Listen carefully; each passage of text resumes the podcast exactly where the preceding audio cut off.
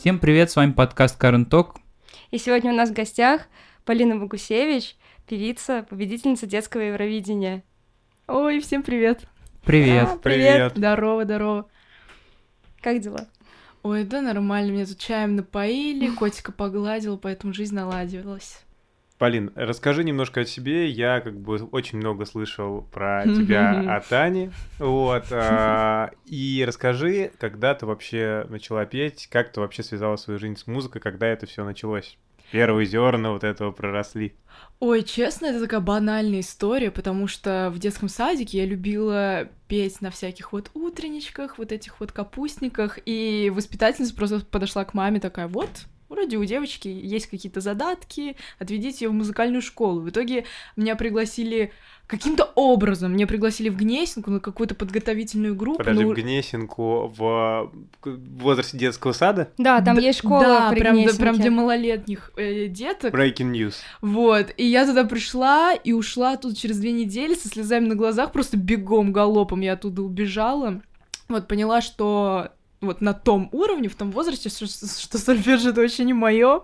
Слушай, ты хочешь Вот. ты реально в пять лет пошла? Да, да, ну это чё, еще, это я еще до помню, музыкальных мы- школ. Это Да. как бы какая-то предподготовительная Да, да, Да, да, есть да, да. такое. Вот, и мы с мамой ночами сидели, ночами сидели, ревели над фортепиано, пытались там что-то сыграть, что мне там задавали, в итоге у меня ничего не получалось, но, но в пять, по-моему, лет, если я не ошибаюсь, я оттуда ушла, и мы пошли в музыкальную студию, которая называется «Непоседы», и там в целом такая общеобразовательная, что там и актерскому мастерству учат, и танцевать, и петь, и т.д. и т.п. И вот там с ними первый раз я и выступала на сцене. Подожди, непоседы это э, как бы как Какой музыкальный коллектив. коллектив, типа. который уже много лет существует, потому Да, что да, это это как, такая... ну, такая, как школа. На слуху, на слуху это. Да, как школа такая, просто вот для ребяток, я не помню до скольки лет, но ну, вот с пяти лет я там была. То есть ты туда приходишь, и там комплексно тебя прокачивают. Да, такие скиллы. И, в общем, в пять лет, я помню, меня первый раз показали по телеку, я там стояла в сороковом ряду э, за шторкой, где-то очень-очень далеко, вот. И, собственно, с этого как бы и началось все.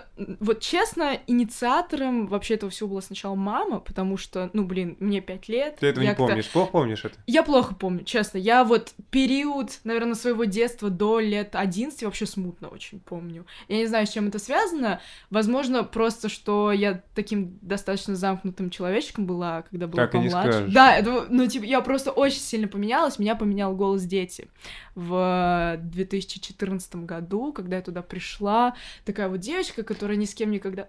Сейчас, я почему-то хотел тебя перебить, потому что между «Голос дети» и пятью годами, когда Ай, ты... да. Много времени. У Непонятно, нас что такие происходило. таймскипы. да. Извините, у нас просто таймскипы. Ты могла сказать, ну знаете, сейчас вот это все очень неинтересно было. Вот, вот, вот сразу перейдем к да. Нет, у нас просто модное нелинейное повествование. У нас это... Это правда. Не, не Хорошо, давай, давай рассказывай. Нет, нет, окей, давайте, Такой окей, наехал, давай окей, давайте, давайте по порядку. Короче, вот были непоседы, с ними оттусила какое-то вот время, лет до 9, потом пошла в Республику Китс, это тоже такая же музыкальная студия, просто, ну, решили как-то сменить немножко обстановочку, пошли туда, и вот когда я еще была в этой Республике Китс, То есть ты уже Тогда была было- вот на телеке, была уже как бы везде, где тебя показывали. То есть это не просто, как, знаешь, ты приходишь в школу, Да, а, не просто, Какие-то есть- камерные там выступления. Нет, нет, то есть э, я помню, лет, по-моему, мне 6, я выступала... Если честно, не помню, как называется вот этот вот зал, вот это место, но мы пели с Ани Лорак, на секундочку, мы пели песню «Красной Она тогда была, шапочки». она была тогда знаменитой? Да, конечно, конечно.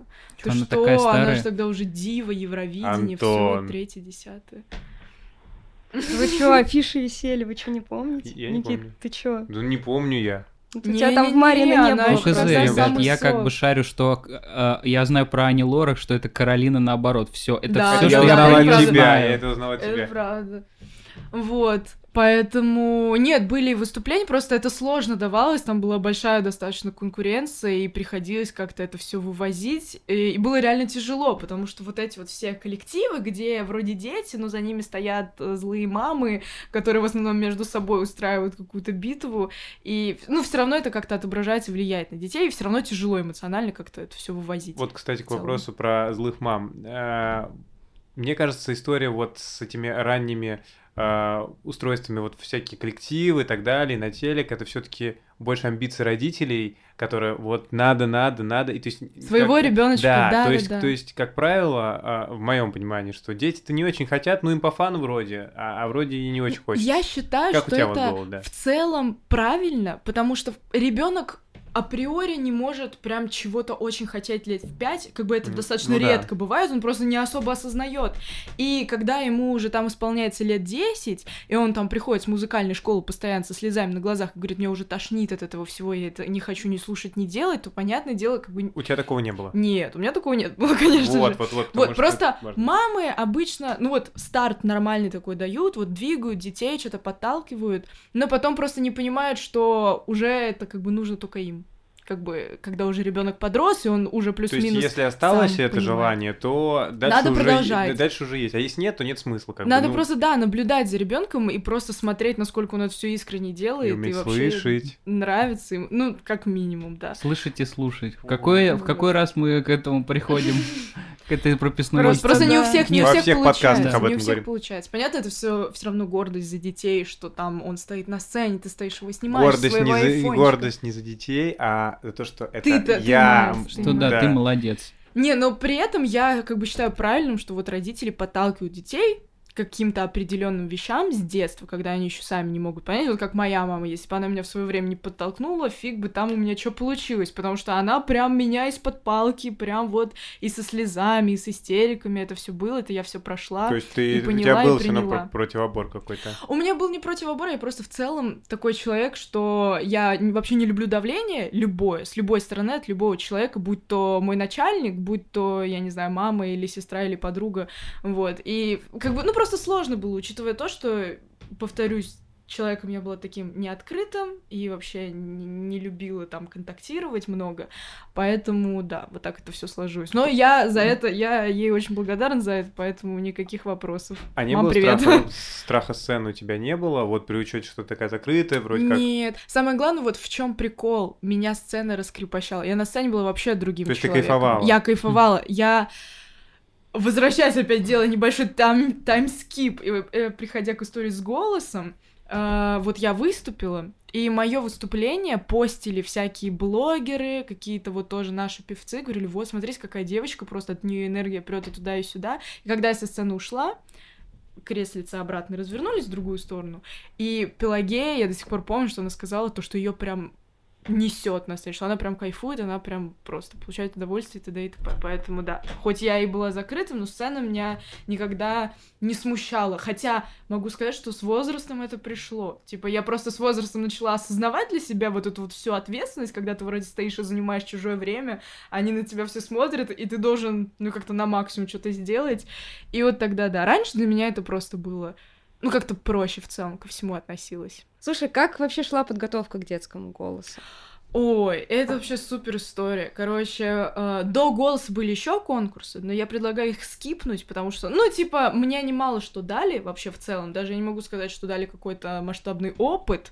Э, наверное, я прям совсем мелкая, я думаю, была. Ну да. Что-то как-то не особо осознавала. Какие-то проходные, да? Да, ну что-то проходное, это как бы, Да. знаешь, все вот эти, все вот эти конкурсы до голоса, они готовили меня к голосу, потому что вот, первый сезон первого детского голоса в России, это что-то новое. Какой был год такой- это был? Это был 2014. Ну, мы снимали в 2013 осенью, а вышел он, по-моему, весной 2014, если я не ошибаюсь.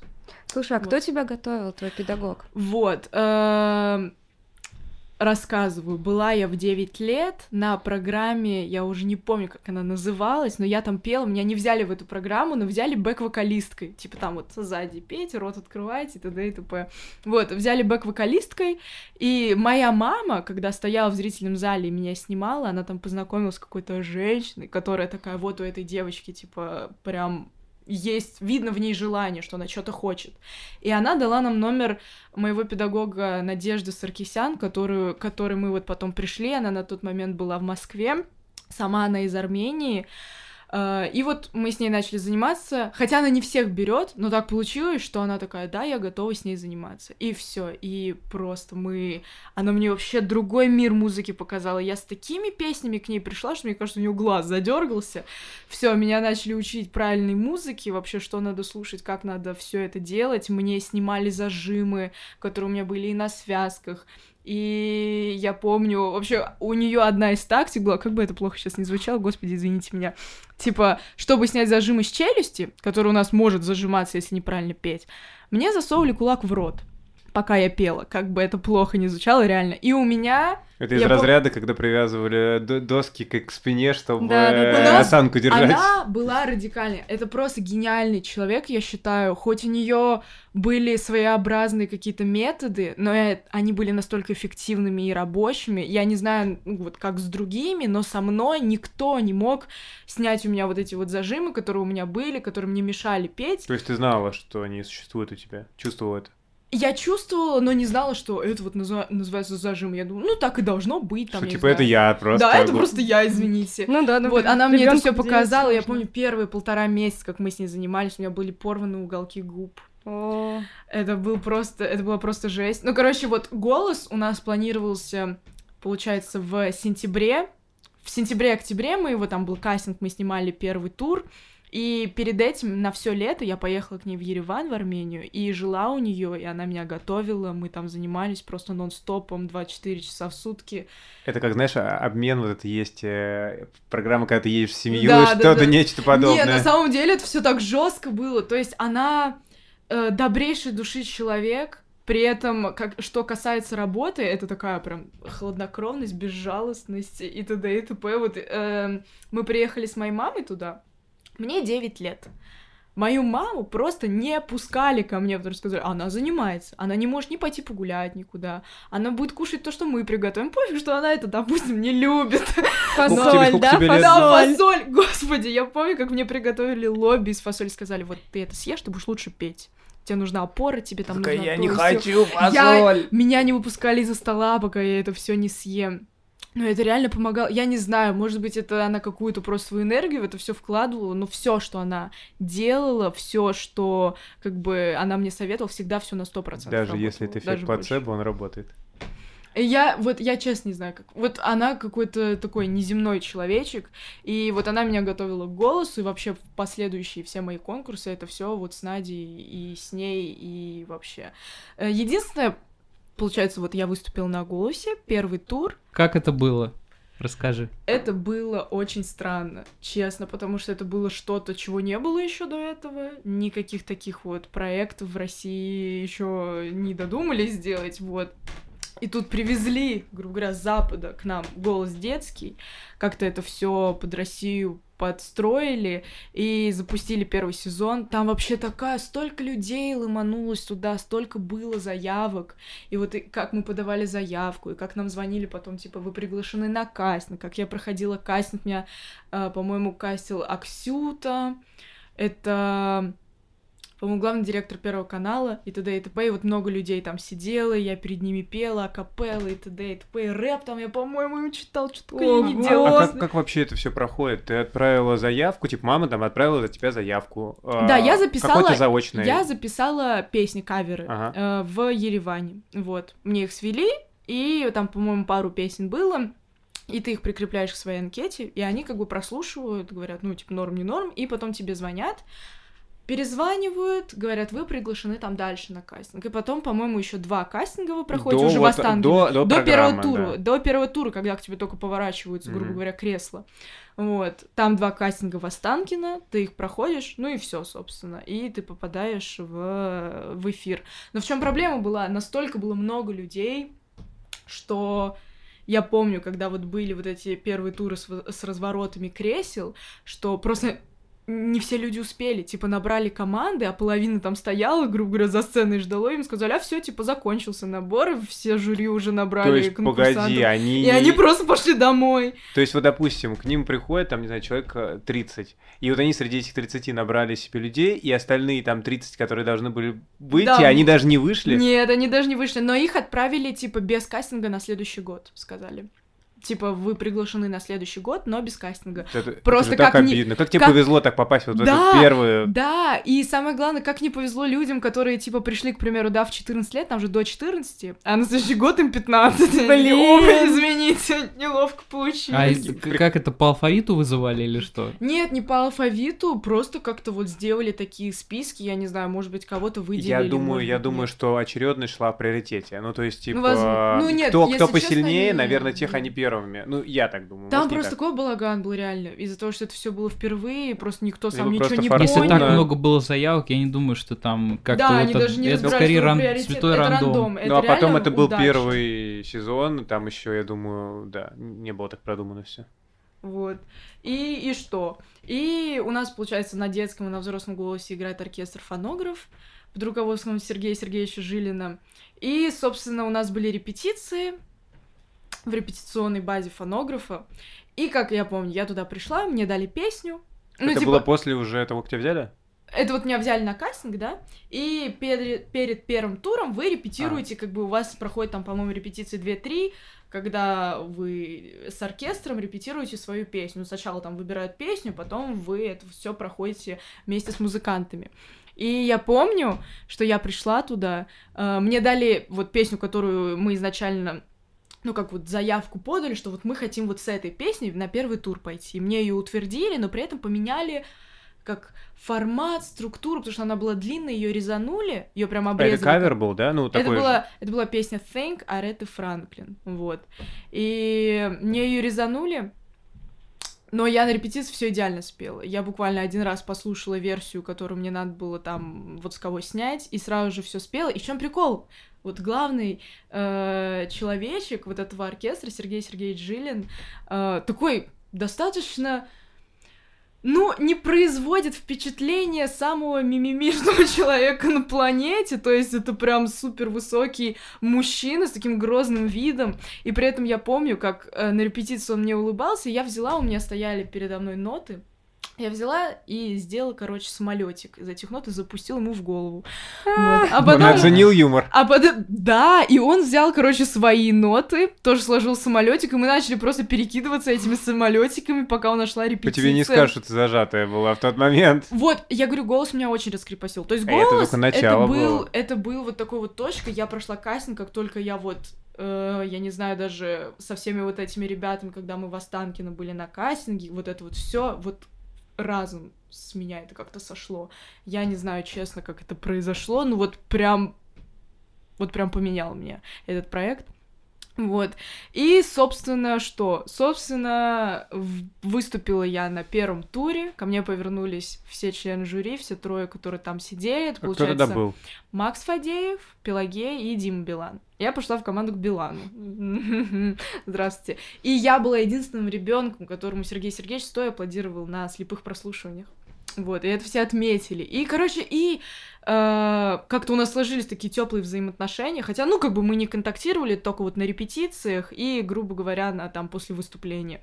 Вот, потом был второй тур, меня поставили петь в трио с двумя девочками, которые, которым было по 14, там, по-моему, лет, мне было 10 лет. Вот, разница глобальная. Если бы я туда пришла в 14 лет, ой, ребята, Там, там- извините ну, там же получается, что ты вокально просто не можешь вытащить... э, Ну, там всем, всем все равно. Типа, вот у вас есть такое-то ограничение по А кто возрасту? распределял? Распределял... эм, у каждого наставника есть как бы свой помощник, который репетирует с нами песню, которую отбирает. А сами наставники туров. репетируют с вами? Ну, я, по-моему, на взрослом голосе, да, на детском, вот как, как минимум в первом сезоне, нет. Вообще. То нет. есть э, ты видела наставника, по сути, только вот э, на Да, самих да. выступлениях? Один раз мы подсняли просто, что мы типа репетируем, вот, но с нами работали педагоги, которые были привязаны к наставникам. Вот. И такой день откровения. Извините, я надеюсь, меня не засудят потом после этого. Я об этом тоже подумал. Ну, извините. Ну, это был первый голос. 18. Может быть, сейчас все по-другому. Да, может быть, сейчас все по-другому, я ничего не знаю. Ну, собственно, вот девушка, которая с нами работала, она так распри... ну, как будто у нее какое-то предвзятое отношение было ко мне, я не знаю. И, собственно, мне немножко меня обделили в партии, потому что девочкам прям перед самым выступлением поставили новые мелизмы на их куски, вот где они пели. Расшифруй для незнающих Да. А, людей, как я, что мелизмы, ну, это. такие, типа, как украшения для их партии, чтобы звучать более выигрышно. Вот так вот. Типа Акценты такие голосовые, какие-то. голосовые приемы, можно сказать, да. И я это услышала только на финальной репетиции. Такая, ой, в смысле, А тебе извини- ничего не извините». дали? Мне ничего не сказали, я вот сама с Надей репетировала и т.д. и т.п. И, в общем, что, выступили мы в трио, там было, получается, два человека на вылет, один проходит дальше. И песня у нас была Spice Girls, If You Wanna Be My Lover. Такая зажигательная песня, и в целом, типа, мне она достаточно подходила, потому что я такая, типа, на сцене дофига... Зажигалочка. Дофига, до- дофига Мгм. зажигалочка, да, такая. Вот. И, собственно, тогда не выбрали меня. То есть э, Билан выбрал вот девочку, с которой я пела, э, которой вот 14 лет было, и мы с другой девочкой отправились, грубо говоря, домой, и это был полный шок, потому что, ну, как бы не то чтобы шок, для меня это был как-то удар, потому что в первый раз что-то такое со мной происходило, и я помню, как То есть я ты один долго- тур, получается, продержалась. один тур, да, вот на втором я вылетела. А, Хотя первый тур вот все говорили, что, мол, вот, скорее всего, перспективы там до полуфинала хотя бы дойти и т.д. И вот меня на втором туре дропнули, можно сказать. Я помню, как я долго плакала на сцене, там даже в эфире, по-моему, обрезали, потому что мы стояли минут 10 на сцене и плакали. У меня прям была истерика, потому что я любила поплакать в детстве в целом. Ну, ничего не изменилось. Не, ну просто раньше я прям очень долго любила плакать. И... А плакать на камеру? Не, Это актерские не, задатки? Не, это даже не актерские задатки, реально просто. Ну, то есть типа, это просто эмоции Просто были. это был, это был кошмар. Я помню, когда вышел эфир, э, и мы были дома и смотрели, я ушла в комнату, и я даже не смогла смотреть, и я понимала, что, типа, вот там в другой комнате показывают сейчас, как я вылетела, у меня поднялась температура до 39,9, и меня чуть ли не скоро вызывали, потому что для меня это был прям вот какой-то эмоциональный удар, психологический какой-то шок, и там, я не знаю. И собственно, после этого вот меня не взяли, нам позвонил, ну вот уже прошло какое-то время после голоса, буквально там неделя. На тот момент, кстати, ты думала, что вот зачем я пошла, то все. Какие у тебя вообще были... В чем прикол? Я даже не жалею, что так получилось, потому что я считаю, что в целом такие вещи должны происходить с людьми, которые определяются, вот становятся на путь артиста, потому что такие какие-то поражения, они дают тебе реально шанс задуматься, а надо ли тебе это все. Проверка, готов ли Да. ты дальше? Готов, готов ли ты идти дальше, нужно ли это тебе, и вообще подлинно все это твое чувство, что да, я хочу там быть артистом, хочу петь, на сцене выступать. И в тот момент я начала сомневаться, но Надя дала мне такой активный пинок под затыльник. Как она вообще прокомментировала всю эту историю? Но она всегда, она как бы... Она же такая, я так понимаю, ну не суровая, она такая прямолинейная, ну как бы вот... Да, просто максимально честно, откровенная, и за все косяки всегда ругала, но она сказала прям на максимум. Я выложилась, и ничего, ну, типа, моей вины здесь вообще нет. Я сделала все, что смогла, и т.д. и т.п. Вот. И через недельку, буквально там, может, чуть больше, нам, маме, маме лично, позвонил э, Сергей Сергеевич и такой, мы хотим видеть Полину, солистка нашего оркестра. И мы просто выпали все дружно, пребывали в шоке. Солистка оркестра где? Фонографа, вот, который играет на голосе, под руководством Сергея Сергеевича Жилина. Я так понимаю, это вот то, что...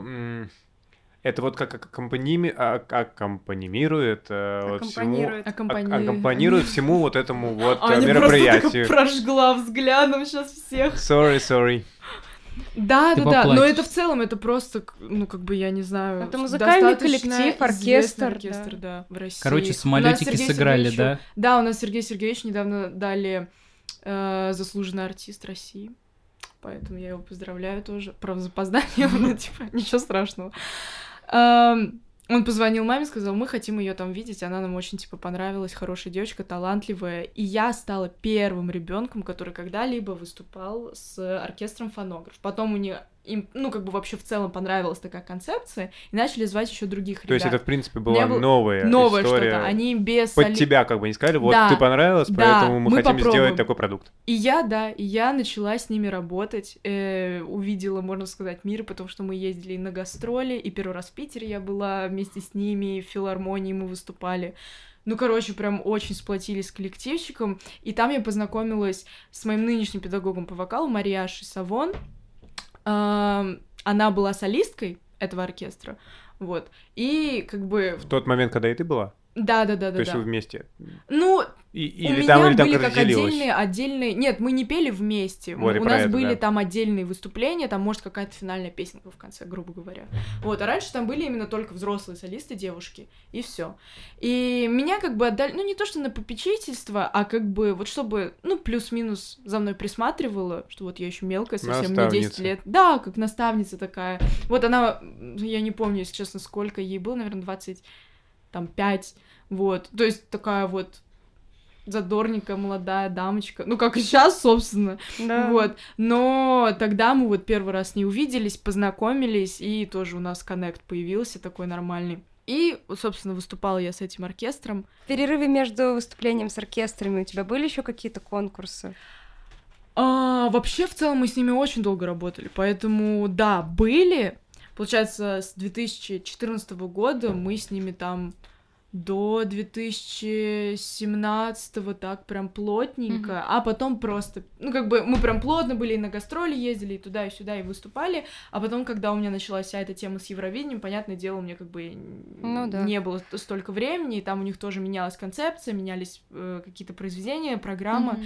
и т.д. И немножко по разные стороны мы пошли, Ну но все равно как бы коннект есть. Я у них там в студии занималась и вокалом и т.д. вот с Мариашей. Вот. Вот. У меня есть вопрос такой, животрепещущий для многих э, людей, потому что часто голос э, и взрослые, и детские обвиняют в том, что он продажный. Типа, вот, э, этот чу- чувак, он так классно поет, а вот его слили. э, Там наверняка кто-нибудь, кто там не так круто поет, по мнению народа. э, Вот он, наверное, проплатил. Вот такое как-то... Замечала ли я? Да. Могу сказать, что я закончила смотреть детский голос на втором сезоне, если я не ошибаюсь. Если я не ошибаюсь, у нас победила там девочка Сабина Мустаева. И она, ну там ей вообще конкурентов не было, я считаю. Просто там такая вот рулетка, если честно. Вот в первом сезоне было так много талантливых людей, и моих друзей, там Рагда Ханива, к примеру, поет просто, извините меня. Э, Но победил другой мальчик, к примеру. Я не могу сказать, что я там считала, что он пел лучше всех.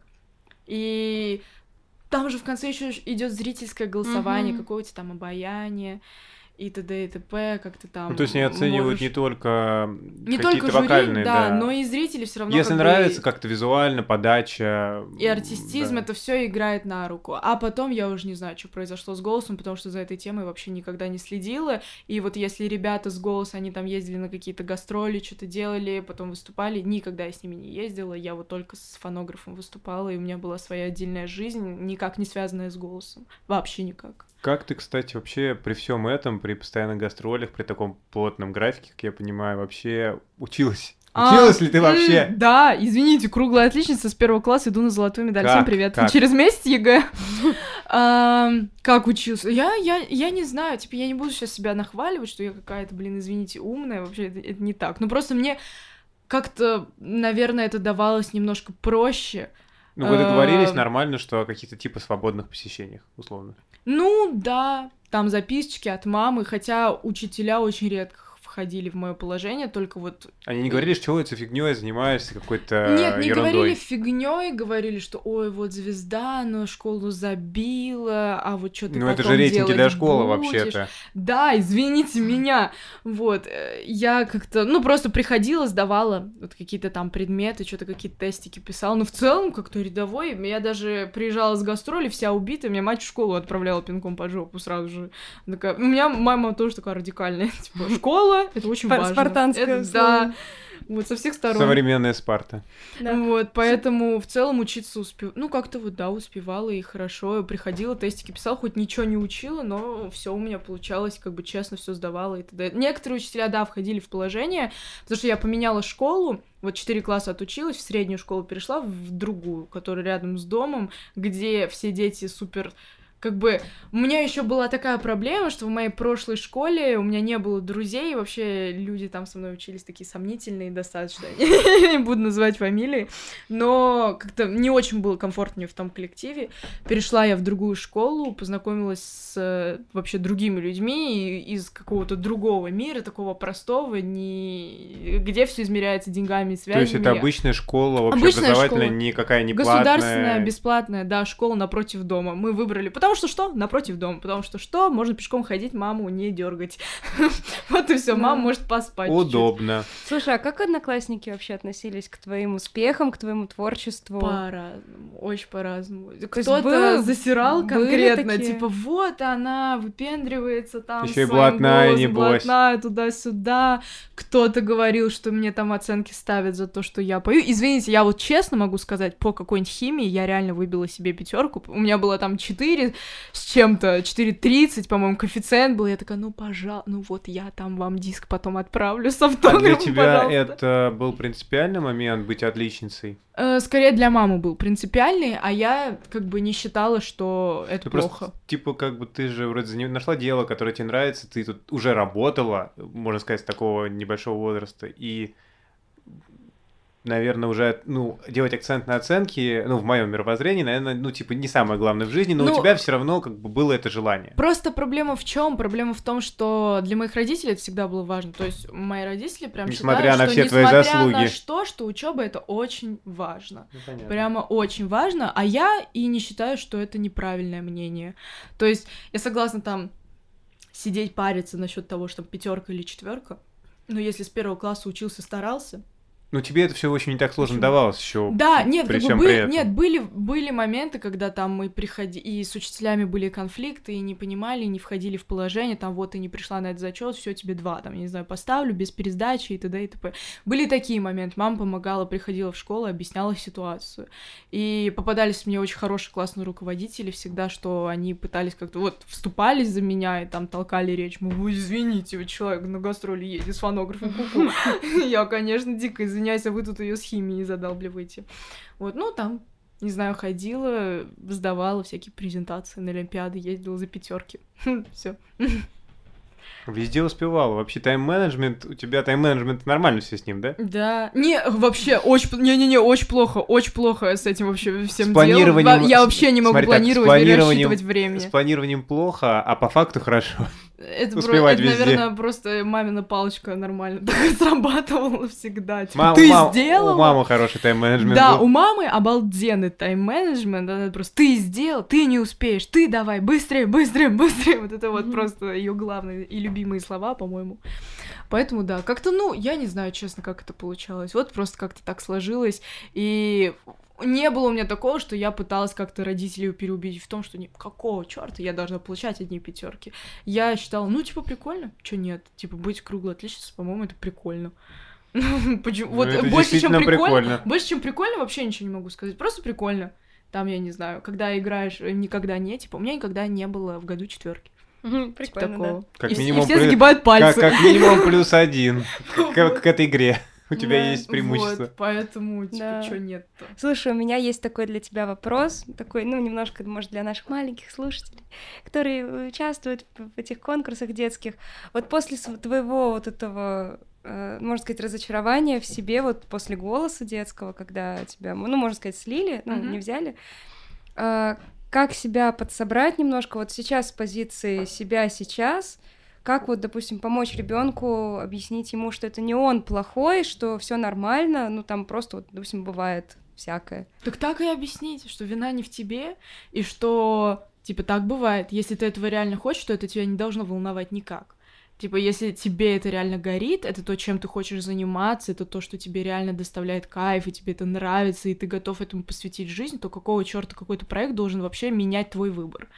Так и отвечать. Просто дать ребенку время немного, ну, как бы принять это все, потому что это реально Ну да, очень больно, очень неприятно, очень сложно. Ну, понятно, что поддержать надо в этот Поддержать, момент, но да. дать э, такое вот зерно для размышления. Да, то есть как бы сколько бы ребенку не было лет, если в целом э, его отправляют на конкурс типа не за шкирку, а вот он сам там Мгм. захотел, и родители поддержали, сказали, да, давай, это был твой выбор, вот, но при этом это не должно влиять на твой, на твои послед, как это, На послед- последующие выборы.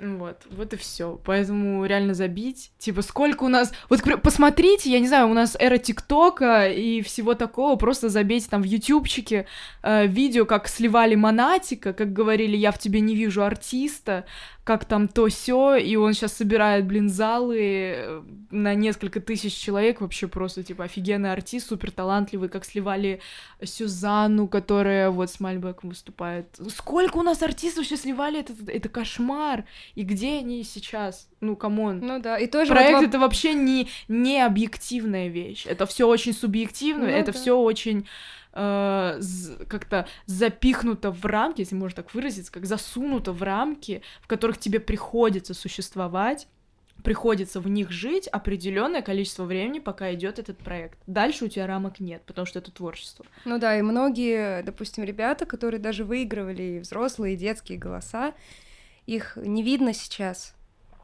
Ну, то есть они а... не становятся известными артистами, потом получается, что ну, просто еще не человек время, работает на конкурс, еще а дальше все, то есть цель достигнута, все. Не, ну если так посудить, не так много времени прошло просто. Кто-то, допустим, я не знаю, многие артисты начинали вообще только свой творческий путь там 20, 20 плюс. Вот как-то так. И где они сейчас.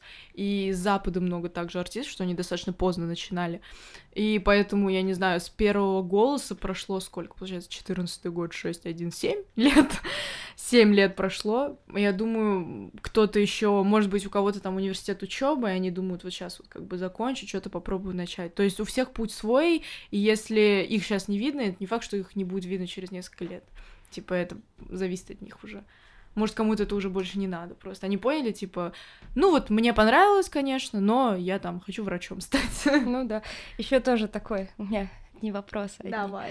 А, детский вокал это вообще очень такая сложная вещь, потому это что рулетка такая, сломается да, голос, кошмар. И, да, то есть как голос может сломаться и все, и голоса может не быть. И сколько историй, допустим, вот Яган Себастьян Бах э, был первым голосом вообще супер, вообще солист, его везде ставили, а потом резко на выступлении голос просто сломался, он начал петь басом, и все, его выгнали просто на улицу без всего. Но это, правда, был 18 век. Да, то есть как, как бы вот сейчас такого нет. Очень но... большую роль играет то, что мы сейчас вообще не в 18 веке, прям большую роль это достаточно играет.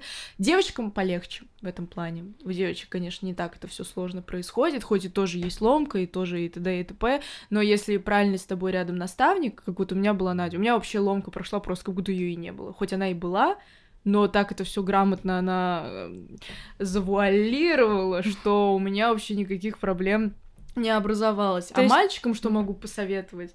Ну, сломался голос. Ну, блин, если ты хочешь стать музыкантом, вообще я считаю, что сейчас у нас все-таки наступила эра, когда ты сам делаешь музыку, сам ее там, типа, продвигаешь. продвигаешь. Сам То есть, типа, вот у нас было там, я не знаю, до 2000 какого-то там, я не знаю, блин, не хочу точно год просто называть, чтобы не облажаться, потому что я вообще не шарю в этой музыкальной истории, извините меня.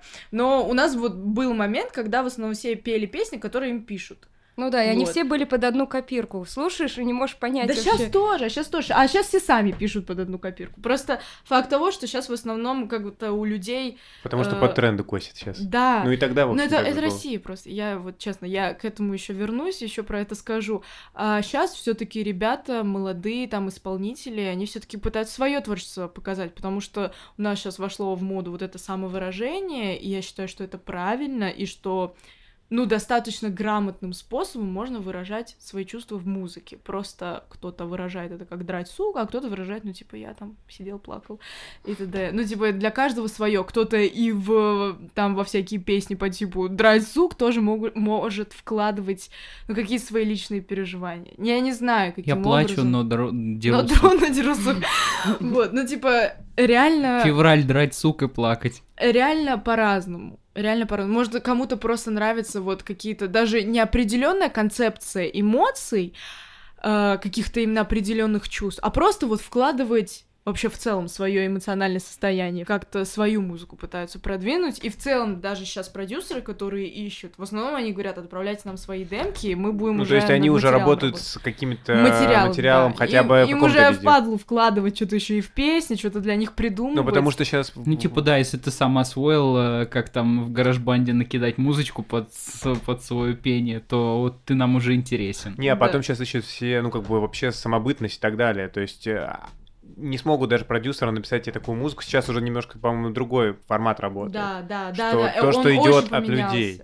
Ну, очень поменялся. Чем интереснее, чем необычнее, тем лучше. Тем больше шанс, что это зайдет. Даже вообще сама структура продакшена раньше вообще по-другому работала. Вот и все. Поэтому вот люди пишут музыку, ну, пожалуйста, вот они пишут, они что-то в нее вкладывают. Я, честно, забыла, какой был вопрос. А, про ломку голоса. Про Да, ломку голоса с был чего вопрос. началось-то? А, так. Ну, смотрите, ну вот мальчик, да, сломался у него голос. Ну, как бы ты должен понять для себя, либо ты находишь какой-то жанр, какой-то стиль, какое-то направление, в котором тебе комфортно петь вот с таким голосом, если тебе реально вот горит у тебя в одном месте вот это вот все делать, то человек найдет вообще любой способ, как это все продолжить. Если не нашел, значит, ну, не так сильно хотел. Вот. Просто, понятное дело, это сложно, когда ты там пел, я не знаю, ну, кого-то там на высоких нотах фигачило, потом у тебя сломался голос, и ты такой, «Э, ну... э». Понятно, это немножко сложно принять, но в целом, если как бы просто прош... ну вот пройдет время, ты для себя это все осознаешь, все примешь, поймешь, то можно спокойно жить. А и потом всегда можно париться. переначать формат творчества, формат Так я и вокала, говорю, да. найти свое направление, найти свой жанр. С и- любым голосом. и стиль, да. У нас что только нет. У нас, блин, безголосые поют, а вы что думаете, что у вас, если ломка случилась, вы что, не можете петь? Ну, come on, ребят. В какой момент на горизонте замаячило детское Евровидение? Ой, это мы скипнули, короче, один такой глобальный проект, как э, «Новая волна». Это у меня через год после детского голоса я была на «Новой волне», которая тоже меня так закалила. Это было в тот момент, когда ты как раз э, уже выступала С оркестром, с да, да, Но это было летом, а у нас в основном летом было мало каких-то мероприятий. Поэтому ты тут решила, ну, времечко есть. Да, чтобы- ну чё, Халтурка. come on. Вот, и поехали мы на детскую новую волну, тоже, типа, кастинги, тоже вот это вот все. И детская новая волна, это вот, наверное, был конкурс, когда ты сталкиваешься именно напрямую с давлением, когда не просто на тебя давит атмосфера, потому что на голосе, как бы, вот ты сам себе, сам себе на уме, вот, и что у тебя получится, не получится, то есть, как бы, не было такого, что над тобой стоит один чел, и такой, ты должен делать так, ты должен делать сяк, тут уже как хочешь. А на новой волне такое было. Я первый раз с этим столкнулась, и как мне там запрещали петь песню, и там как пытались мне какую-то вообще убогую песню Как дать, это вообще чтобы... работает? Ты туда тоже отправила какую-то заявку? Да, все, всегда в целом это все работает. Сначала типа онлайн какие-то заявки, потом приходишь уже на живой кастинг. Вот. И был там один человек, можно я просто не буду называть фамилию, извините меня, который, ну, как-то вот не сложились у нас, наверное, теплые отношения. Вообще, человек достаточно такой строгий, обожаю это теперь слово радикальный, я не знаю, все его немножко побаиваются, но и любят одновременно. Но вот у нас с ним как-то не сложились отношения, и с мамой с моей у него тоже не очень сложились отношения, что они там цапались тоже периодически, и с педагогом с моим тоже, короче, пытался меня завалить, сказал мне делать так и так, на репетиции делай, как он скажет, на выступлении сделай, как я хочу, и второе место заняла. Э, Киркоров зажал мне, короче, один балл, и из-за этого я не выиграл. У нас, по-моему, с победителем либо два, либо один балл у нас отрыв буквально. Но, блин, типа, все говорили, что... Извините, Полинка у нас такая самая крутая. Вот. Слушай, а что, дала- что дала вот это вот, ну не победа, второе место? Что-то вот дает? Какие-то регалии? э, Вообще, что дальше? Ну, это в целом, ну, как бы, да, это просто, как знаешь, типа, в копилочку достижений. Ну, типа, взяла, поставила статуэтку себе, и вроде как где-то... А мне даже статуэтку не дали, короче. За второе место ничего не давали, Нет, не, не, не, была статуэтка, там, короче, что-то напутали, то ли, короче, не заказали достаточное количество. то ли- ну, конкурс такой, ну, За блин, достаточное количество для даже на второе и место не и хватило. т.п., а вот статуэточку не дали. Я ее получила, знаете, когда? Через, по-моему, года три. Нормально. После этого. Ну, потому что а, вот выступила я на новой волне. Все равно это все дало, потому что тогда образовывалось такое комьюнити, как Академия Игоря Крутого. Кстати, небольшая сноска. После голоса я ушла из республики. И вот была только с фонографом То есть, как бы никакой музыкальной студии не была привязана. И вот я выступила на детской новой волне, это все проект Игоря Крутого. И, собственно, тогда образовалась такая концепция, как хор Игоря Крутого. Это то есть какое-то определенное количество детей, которые выступали на детской новой волне, которые ему понравились, которые в целом типа, что-то из себя представляют. Да, и мы с ним пели там тоже таким большим ну как, То собранием детей. Ты одновременно была в двух, получается. Ну да, ну да, ну да. Но одно другому, ну, типа, не особо мешало, поэтому как бы я не видела в этом большой проблемы. То есть никаких ограничений не было, что нельзя работать ни с кем другим? все было прям так нормально. И, в общем, мы там выступали просто как хор знаете, он там выступает на какую-нибудь песню года, а вы сзади стоите и что-то там подпеваете, поете и т.д. или с какими-то артистами. Вот так это все начиналось. А потом образовалось такое комьюнити, как Академия Игоря Крутого, сейчас у нас он по всей России филиалы, и как бы я как по умолчанию уже туда, там, вот, затащили меня туда, грубо говоря. И была я с Академией, и как раз они предложили, типа, не хотите на Евровидение, у вас уже последний год. А мне уже 14 лет, уже 17-й год, типа 16-17. И... А я боялась, типа, что-то, ну, как-то вот эти конкурсы меня немного поддостали, мне больше кайфа приносил, когда я вот с оркестром гастролирую, и там пою, и мне никто ничего не говорит, меня ниоткуда не выгоняет. Ну, потому что это совсем другой формат. Недоволь. Да, это другой формат, ну, конечно. И никто не оценивает. Хотя Сергей Сергеевич тоже любил поорать периодически, но все это так в тему было. Ну, ты не чувствовал, что на каком-то конкурсе тебя бы кто-то сейчас оценивает? Да, да, то вот. есть была такая свобода, была реально, было творчество. Была музыка, была просто атмосфера. Продолжая весь этот разговор, 16-17 год, грубо говоря, январь, э, я сказала маме, я на детское Евровидение не хочу. Мне страшно, мне стрёмно, я вот как-то от этих всех тем с проектами хочу немножко отойти. Но моя мама, извините, такая женщина целеустремленная, очень уверенная в себе. Она взяла и без моего ведома подала заявку на детский время, тоже вот онлайн, тоже вот эта вот вся структура. Подала, ну и что, и сказала мне, что меня взяли на кастинг, только когда вот ей позвонили, она такая, ну, кстати, тебя взяли на кастинг уже на второй, типа, после онлайн, который идет. И да, я подала заявку на детское время. А что время терять, Полин? Типа, у тебя 14 лет, у тебя последний поезд, и он, если уедет, то ты потом жалеть будешь. Вот. И реально бы пожалела, кстати. Вот, ну и чё, пришла я на кастинг, дали мне вот песню, нам отправили там несколько демок на выбор. Вот там вот мне писал песню автор Тарас Демчук, а, который как раз написал «Крылья». И чё, пришла я на кастинг, спела, всем понравилось, и в шоке отобрали меня на финал. Э, от... Сейчас я даже скажу. Националь... Финал национального отборочного тура на детское Евровидение 2017 год. Вот так это все называлось. Господи, он проходил... имя. Он проходил в Крыму на Артек-арене. И, собственно, там было, по-моему, человек 20. И вот из нас, из, из всех, должны были выбрать одного человека, который поедет нашу Россию-матушку представлять на детском Евровидении 2017 в Грузию. Вот. И я помню, мы туда приехали, и как раз тогда проходила еще детская новая волна в одно время. Там, типа, проходила детская новая волна, и через там буквально три дня начался вот отбор. То mm-hmm. есть два таких масштабных мероприятия очень рядышком стояли, и много там моих друзей и знакомых было. Ну и что вы думаете, в первый день я заболела. Причем очень, опять, причем очень сильно. Я вообще, типа, в детстве прям много болела, мы от врачей просто не выходили, постоянные капельницы, какие-то заливки, ингаляции и т.д. и т.п. Вот сейчас тут, фу, все нормально, коронавирус просто. Эм, и, собственно, заболела я через два дня, когда у меня была температура 39 с половиной, и я не могла ни говорить, ни петь, ни танцевать, вообще ничего не могла, и мы такие, вот, надо вызывать врача из Симферополя, а у меня Типа вот я в детской новой волне как гость должна была петь с Биланом. А... Вот, еще. Ну, просто как гость. И потом у меня был отбор как бы на, на детское Евровидение. Ну и, собственно, что, ко мне из Симферополя приезжал врач, э, фониатор, который меня там пыталась вылечить. В итоге она, ну, типа, мне мало что помогала, потому что я очень серьезно заболела. И я помню, как я пришла на репетицию, начала петь, а у меня песня такой большой диапазон, высокие ноты и т.д. и т.п. Прям сложно, сложно вокально. А раз уж это в таком месте проходило, тебе надо было исполнять песню Юркиса про Крым. Ну, мне потом въезд в Крым запретили. Не-не, все, я ничего против не имею, извините меня. Я, я и Моргенштерна люблю. всем, всем пис, короче.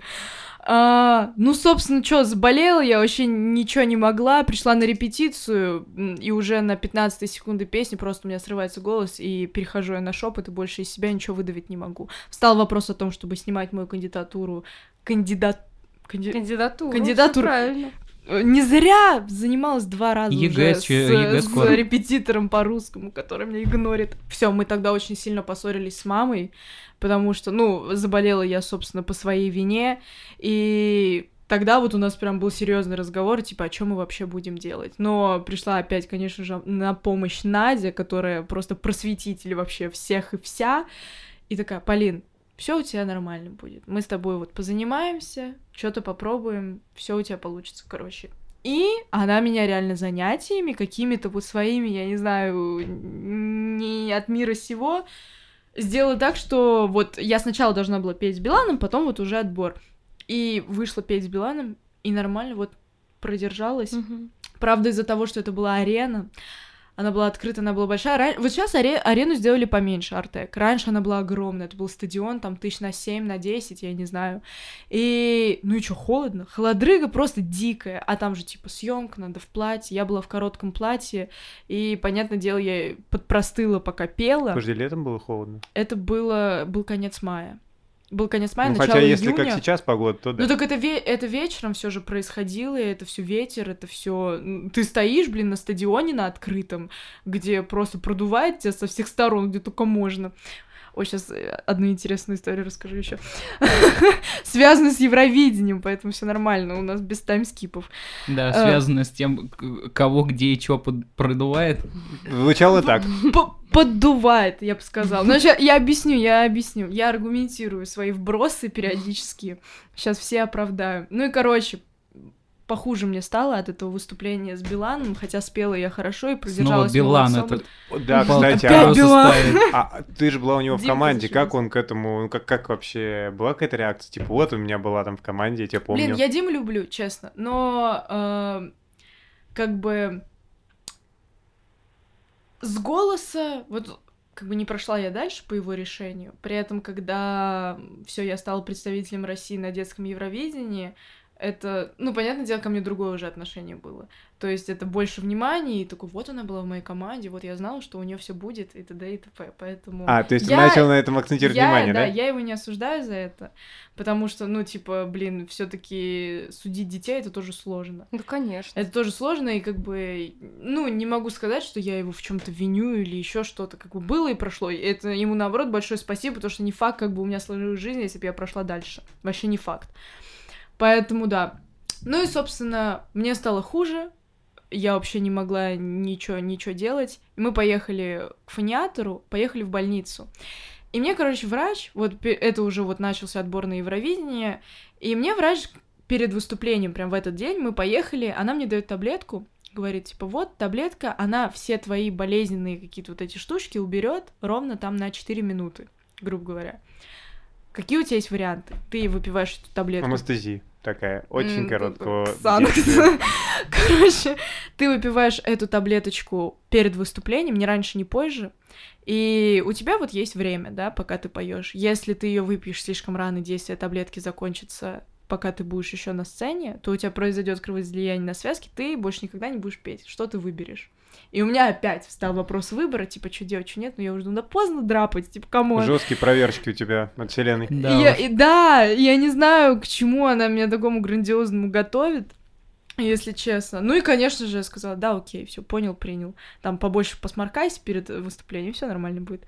Вот. И, короче, вот и ситуация с поддувом, Сейчас мы к ней быстренько вернемся. В общем, я спела, все нормально, таблетку вовремя выпила, спела не лучшим образом, но все равно сделала так, что стала представителем, и все.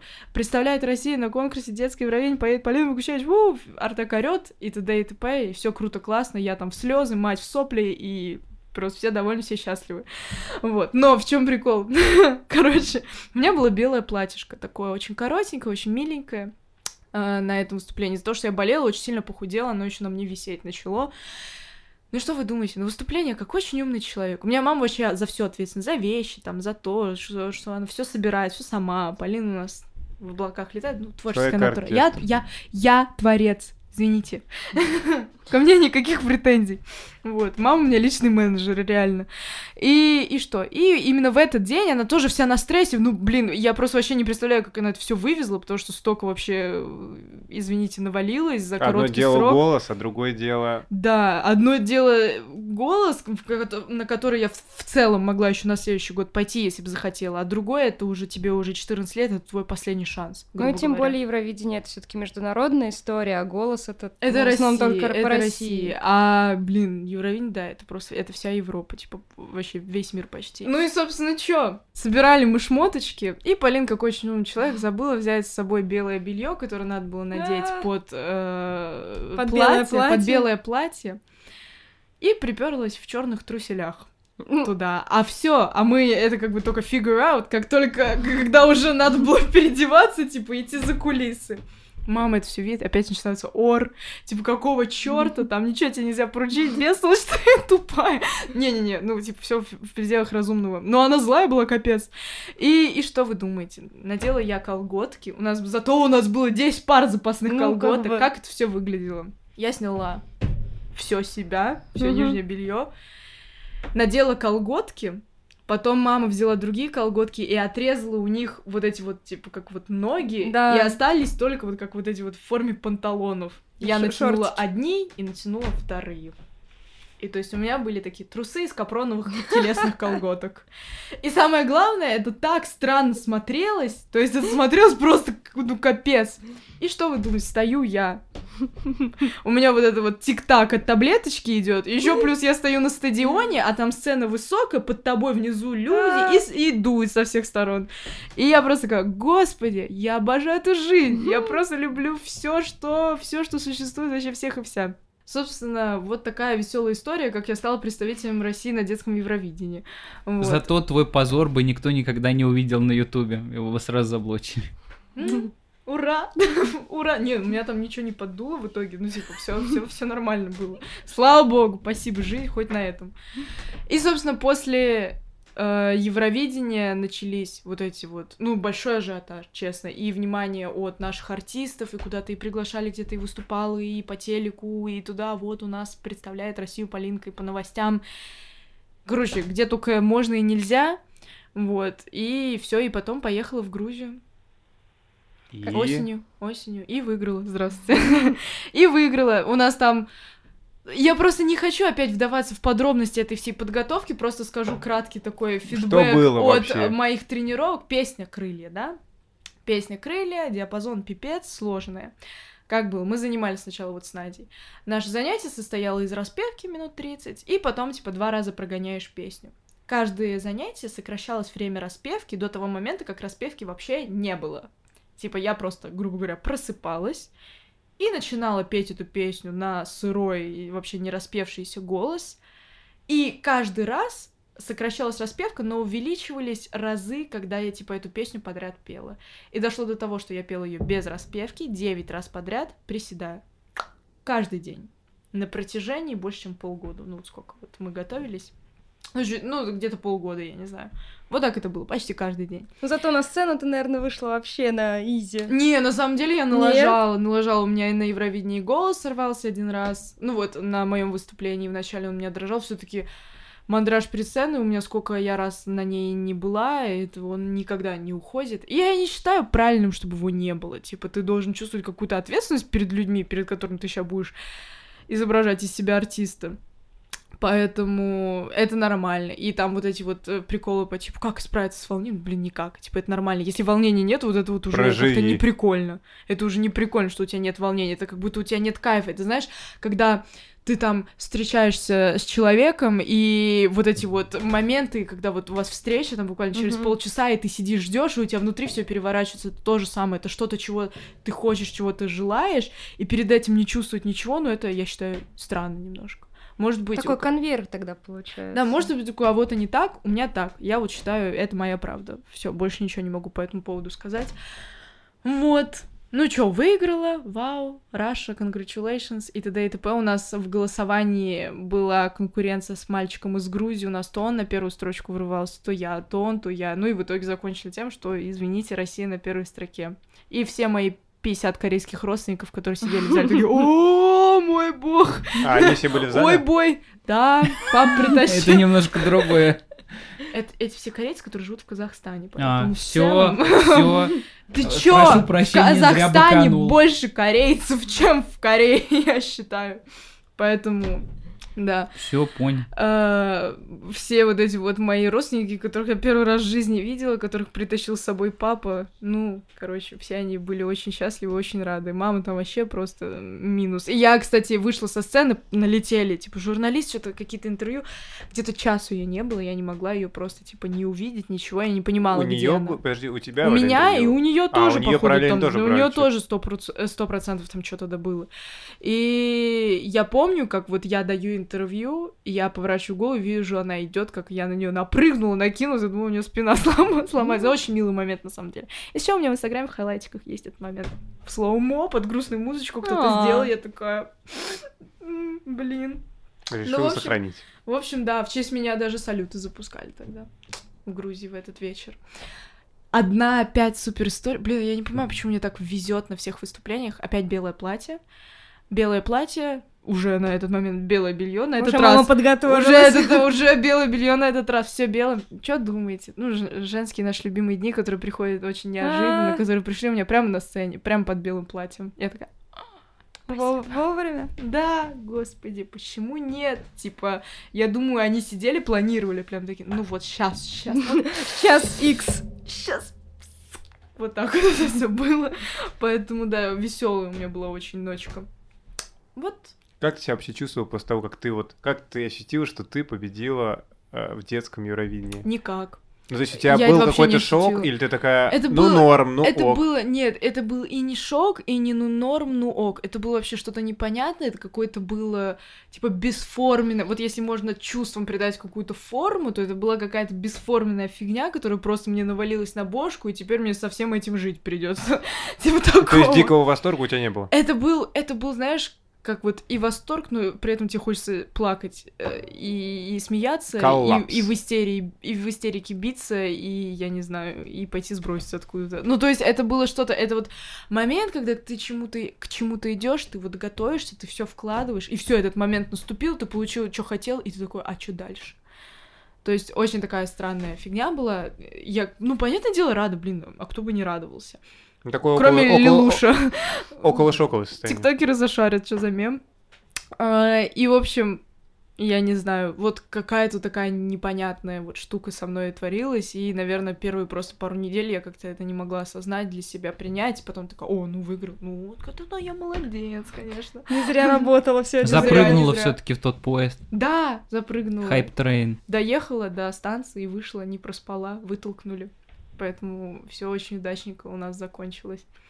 Ты вот вернулась в Москву, соответственно, и как тебе куча каких-то там новых подписчиков, каких-то везде репост, вот как вот это вообще Да, социальное все пространство Да, медийное? В первый же вечер. э, ну, нет, не в первый же вечер, на следующий день, наверное, все-таки. У меня был и от Лазарева в инсте, он видео прям записал, что поздравляет меня, что я большая молодец, что у меня классная песня, и Киркоров выложил, да кто только не выкладывал, типа, и Сергей Сергеевич записал мне поздравления, то есть прям был большой ажиотаж, и по новостям меня по всем показывали, и в школу приперлись в мою, пока меня не было. Э, Я еще не прилетела, типа, на следующий, на следующий же день в школу приперлось телевидение и снимала моих учителей, которые типа, а, извините. У нее три по химии должно было быть в году. Вот. Скажите ей, пускай возвращается. Вот, и да, ну вот, собственно, какая-то вот такая прям ажиотаж. И я, я помню, я приехала, меня встречала куча народу с камерами там и, и т.д., и, и Первый канал, и Россия-1, и все, кто только можно и нельзя. Когда я в аэроп- в- ну, вернулась в Москву, в аэропорту, там просто стояло огромное количество людей с плакатами, шариками, камерами и т.д. Было прям очень круто, классно. И я помню, я приехала, я поспала три часа, и уже в 6 утра я должна была быть на этом вот это вот утреннее шоу от Первого канала, забыла, как называется. Доброе утро. Доброе утро, вот. Должна была быть там. Ну и приехала, все, отснялась. Приехала домой, Его поспала ещё. действительно снимает экран? Кого снимают? Доброе утро. Доброе утро действительно утром снимают. Да, да, да, да, да, да. Господи, Ше- как ше- они в 6 утра так прекрасно шесть, даже не в выглядят. 6, даже раньше, по-моему, в 5.30. О, боже. это. Для меня доброе утро это вот как типа на самоизоляции Пали с Кукушкиным снимали, что они такие просто... Нет, там прям реально утром снимают, и потом просто делают повторы. Типа они сняли там эфир там в 6, потом в 8, потом там в 9, я не знаю, и т.д. и т.п. Вот, поэтому да. И потом я поспала еще полтора часа, и у меня была пресс-конференция в информационном агентстве ТАСС, где это тоже все, там я это все рассказывала и показывала, тоже с журналистами было. И, и потом я к своей подружке поехала хавать пельмени. Отличный день. На автобусе причем. Победи... Знаешь, это лайфхак. Не лайфхак, это breaking news. Значит, победительница детского Евровидения Едет в автобусе. Слушай, а тебя начали узнавать на улице люди? Да. Но, честно скажу, это продолжалось не очень долгое время. Ну, может, мне обидно не было. Вот. Нет, типа, меня иногда могут узнать на улице, но это да, очень редко происходит. Вот честно, вот сейчас этого вообще почти не происходит. Это происходит за границей почему-то. Я вот помню, я была на взрослом Евровидении, меня потом как победителя пригласили на 18 год, на взрослое, как гость, я там интервью давала прямо на сцене. После того, как я отснялась, мне дали микрофон, и меня вывели в прямой эфир, пусть говорят. Там именно был, э, как это, вот прямая, прямая, связь, Прямая типа, трансляция. да, ну они как бы мне позвонили, и то есть я вот, Телемост, или как я это? вот прям Да. Прямая типа, линия. я вот прям вот как бы с места с Португалии, мы в Лиссабоне были, с ними там болтал, меня попросили дать фидбэк, типа, насчет выступления Юли.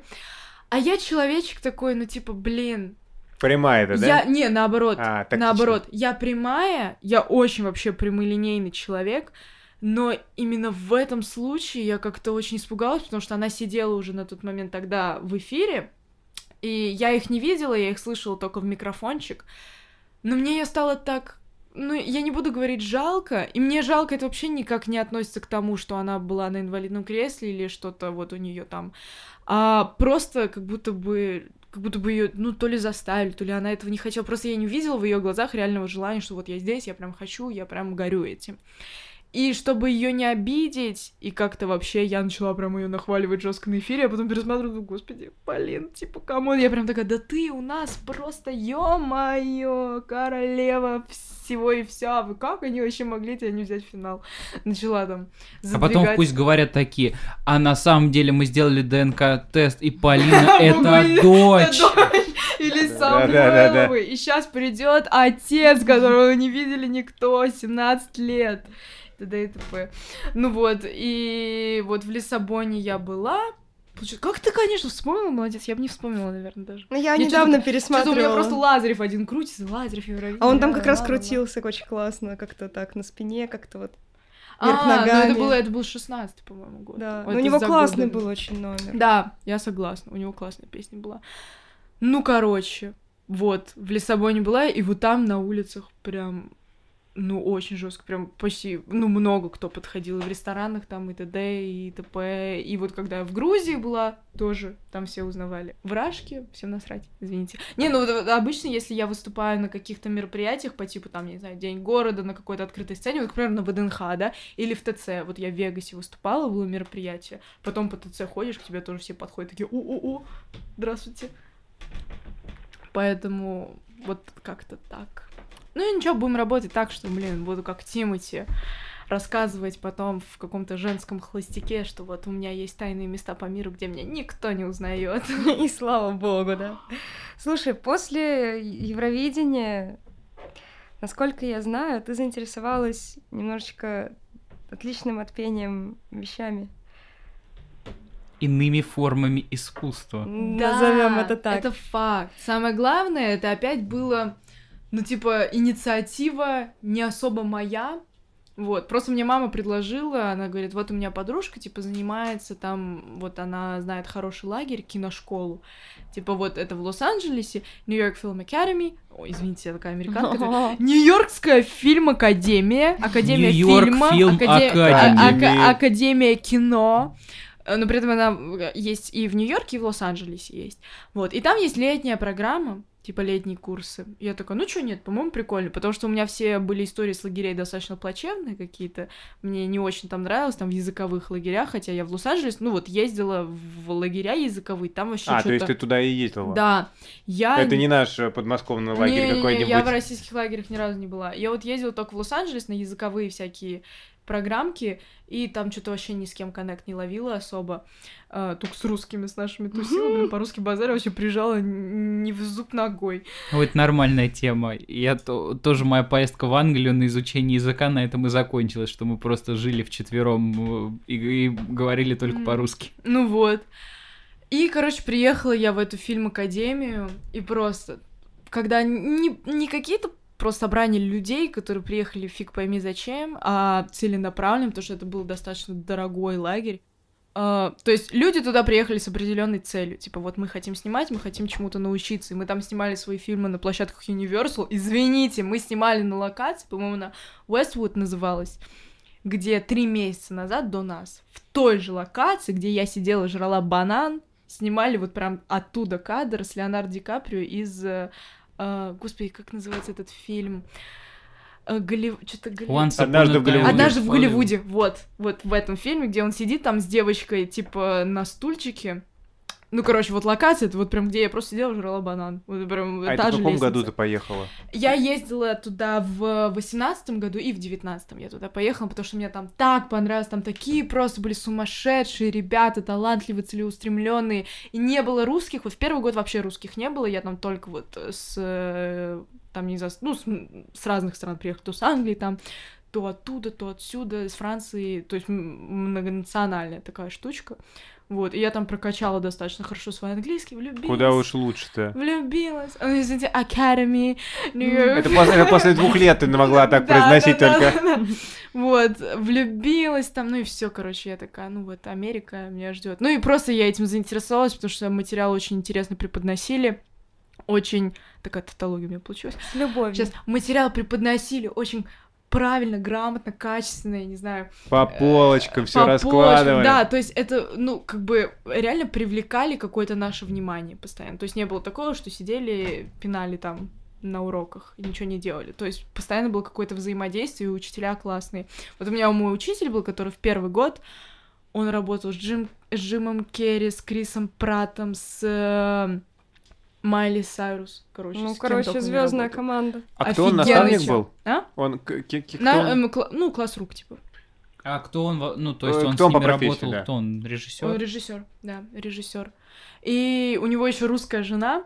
И он, короче, Джеймс нам... Ганн, что ли? ка- А, подожди, с русской же. Ну, это неизвестно. Не, не, ну, А, не окей. могу сказать. Он больше такой, типа, знаешь, в своих кругах, но А, не это. И у него русская жена, он нам, я помню, он как-то на уроке мне пел песню «Потому что мы пилоты» и т.д. и т.п. А, Как мило. Вот, офигенный чел, мы до сих пор с ним поддерживаем контакты. Я помню, я на следующий год приехала, и мне вот в руководителе не очень прикольный чел попался, который вообще, типа, ну, у тебя какие-то проблемы, ну, и сама с ними, короче, Варись. Варись. да. И я прибегала к нему, вот к тому челу, который у меня был до, э, Джеймс, его звали.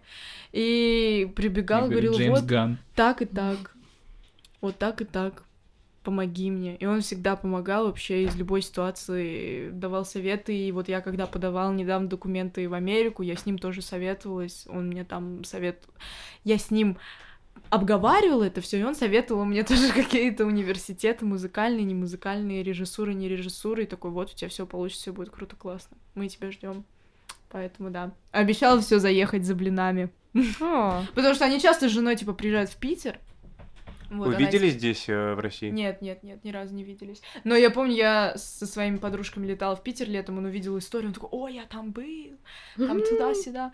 Э, Пишет, что вот, хочу, короче, блинов. А скоро там поедем с женой к родственникам, но это не точно, и т.д., может быть, там пересечемся. Но так и не встретимся. Думаю, в приезжай на блины. Я думаю, в Лос-Анджелесе еще встретимся. конечно. Слушай, вопрос у меня есть. А, Господи, одни вопросы, кошмар. А, Что сейчас происходит с индустрией музыкальной? Куда она движется? Как ты О, это как, типа, Джигана спросили ощущаешь? на камеди, типа, она э, вообще как музыкальная вот эта сфера, она деградирует или наоборот? И я вот честно, не могу сказать. У нас она растет вширь. Типа она растет, наверное, не, не, не туда, не сюда, она растет вширь. И все равно двигается только потому, что движется время. Типа, в целом идти назад, когда время идет вперед, невозможно, я считаю. Это просто против правил всех вселенной и т.д. и т.п. И как бы кто ни говорил, Но только истинный Просто- гений типа Юркиса может идти назад, когда время идет вперед. Я этого не слышала. Эм, Просто у нас больше музыки, больше информации, больше вот этого всего потока. Ну, типа, come on, я уверена, что я за последние два года в ТикТоке больше там лямов пяти видосов посмотрела.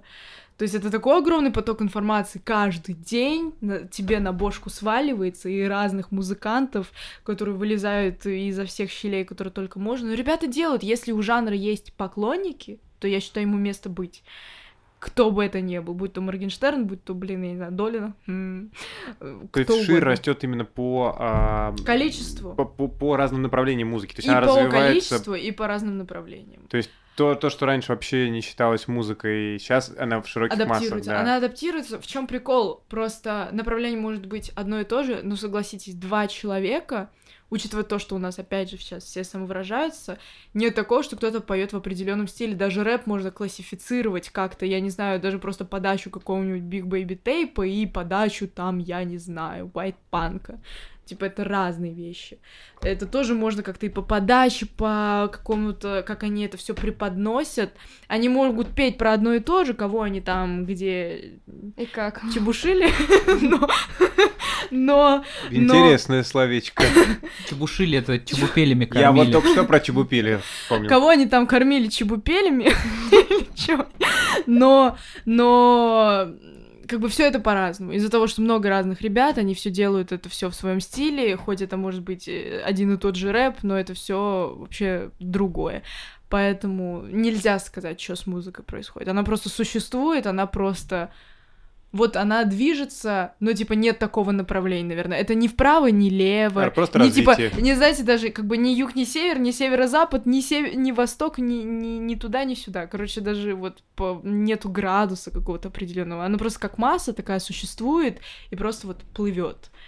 И такая то туда, то сюда, то правее, то левее. Эволюционирует внутри себя, наверное, так можно, да, Да, сказать? да. Типа просто я, как бы, по-моему, именно сам термин как эволюция это что-то как прогресс. Развивается. Это можно что-то так сказать. развитие, Нет, да. развиваться можно же в разных направлениях. Ну, типа, развитие идет, но непонятно куда и как, и зачем. Ну, ну, возможно, да. Я не буду сейчас в это все вдаваться. Я не такая умная, у меня родители не биологи. Да. Мутирует, короче. Но мне кажется, что, допустим, если брать э, 90-е, 2000-е, в поп-музыке это был прям расцвет, прям такого классного поставленного вокала с большими диапазонами, с какими-то сложными мелизмами, оборотами. Э, А сейчас это больше идет в сторону упрощения, потому что как бы людям э, ну, жалко, что ли, время это все Нет, я, не я, объясню. Мне, ну, это лично мое субъективное такое никому не нужное мнение, но я считаю, что из-за того, что сейчас большой поток всякого, всякого на людей каждый день, э, там не только инфы, а вообще всего, и, и давление со всех сторон, и т.д., особенно там на подростках, извините, это просто friendly fire. И Собственно, людям вот все равно высокие ноты, большие диапазоны — это такое эмоциональное взаимодействие идет. Там, я не знаю, невозможно послушать там какую-нибудь песню Уитни Хьюстон и такой, ну, послушал и дальше пошел. ну, я считаю, редко такое может быть. А людям сейчас это просто не нужно. Людям нужно что-то вот, что как-то опишет их эмоциональное состояние, и в основном это не диапазон, в основном это не всякие мелизмы и т.д. и некрасивая музыка, в основном это вот такая... Смысловая нагрузка. Э, Ну, наверное. даже наоборот, даже не смысловая, могут просто Ощущения поплавиться. насущные. Да, поплавиться, поплавиться под какой-то биточек, который, блин, написал 14-летний чел где-то у себя в Мухосранске, и им будет классно. Вот и все. Типа сейчас просто не в приоритете какой-то прям жесткий вокал или какая-то прям супер оранжа или там еще что-то. Просто вот людям нравится Что-то э, спокойное. Что... Нет, это, не, это нельзя классифицировать под что-то спокойное или что-то очень Ну, быстрое, такое Я бы активное. сказала что-то, что каждый может исполнить. Потому что, допустим, даже если взять ту же Уитни Хьюстон... Да, фиг ну, ты там как бы, споешь. да. А, это знаете, как Или, работает? допустим, какого-нибудь э, Слава Марлоу каждый может спеть. Как ну, работает, как работает, э, типа, если я не ошибаюсь, я вообще в этом не шарю, извините меня сразу, но, допустим, в литературе в основном главных героев делают как по внешнему виду, ну, типа, как-то вот, э, ну, ничем не выделяющиеся особо. В основном вот герои второго плана, они более запоминающиеся, более такие, а вот главных героев делают более стандартными, потому что каждый человек сможет их образ на себя примерить и больше привязаться, как-то вжиться в это все. Также и в песнях, что чем Ну да. песня проще, она тем ближе для тебя. Тебе это не кажется, что это какой-то супер артист, который там, я не знаю, господи Батрачил с Иисусе. 9 лет Да, в спартанских да. условиях. А это просто вот челик, что ты тоже так можешь, и что на самом деле, типа, если захотеть, можно вообще что хочешь сделать. Ну, вот я, если честно, не придерживаюсь такого мнения, что если захотеть, можно что угодно. Все равно у нас есть какие-то определенные рамки. Просто это твое дело, сможешь ты их отодвигать или нет. Что с тобой произошло после того, как ты съездил? Один год э, вот в эту фильм School, второй год. э, что ты дальше для себя решила? Что я дальше? Вопрос же типа там, заканчиваешь школу, где учиться, что Да, делать, у кем нас быть? вообще история с переездом в Америку была достаточно давно, еще лет с 11. Как это произошло? Мы с мамой поехали отдыхать в Лос-Анджелес. Ну, типа, я там была в лагере, а потом просто тусили там. Времена языковых вот этих лагерей. Да, да, да, да, да. Когда еще вообще такая, ну, типа, э, English, very good. Короче, мы поехали с мамой в Starbucks. Она пошла там что-то себе покупать. А, нет, я помню, это был такой просто мем. Типа, она, мы заехали в Starbucks просто потому, что моя мама захотела в туалет. Извини, мам. А, и что, я сижу ее жду. Она идет там делать свои дамские дела. И, или не дамские. Короче, пошла делать что-то. Я сижу за задним столиком в Старбаксе. И что-то себе в наушниках у меня играет э, до сих пор, помню, песня Destiny's Child, Say My Name. Это просто какая-то вот э, череда совпадений, что ко мне в какой-то момент поворачивается мужчина, я такой, типа, оп, как бы, извините, типа, может быть, я как-то вам помешал или еще что-то. Он, он ко мне поворачивается и спрашивает, это ты поешь или это у тебя как-то из телефона играет музыка, типа, откуда вообще звук идет? Я говорю, ну нет, я пою, я вот, типа, в Рашке там выступаю, периодически что-то делаю. Дает мне карточку такой, я бывший продюсер Destiny's Child, группы, где я начинала петь Бейонсе. И все, у меня челюсть до пола падает. Я услышала Destiny's Child, все, у меня больше никакого мира дальше не существовало. Это вот этот лысый мужичок, и все. Ну и что, и пошла я к нему на прослушивание потом.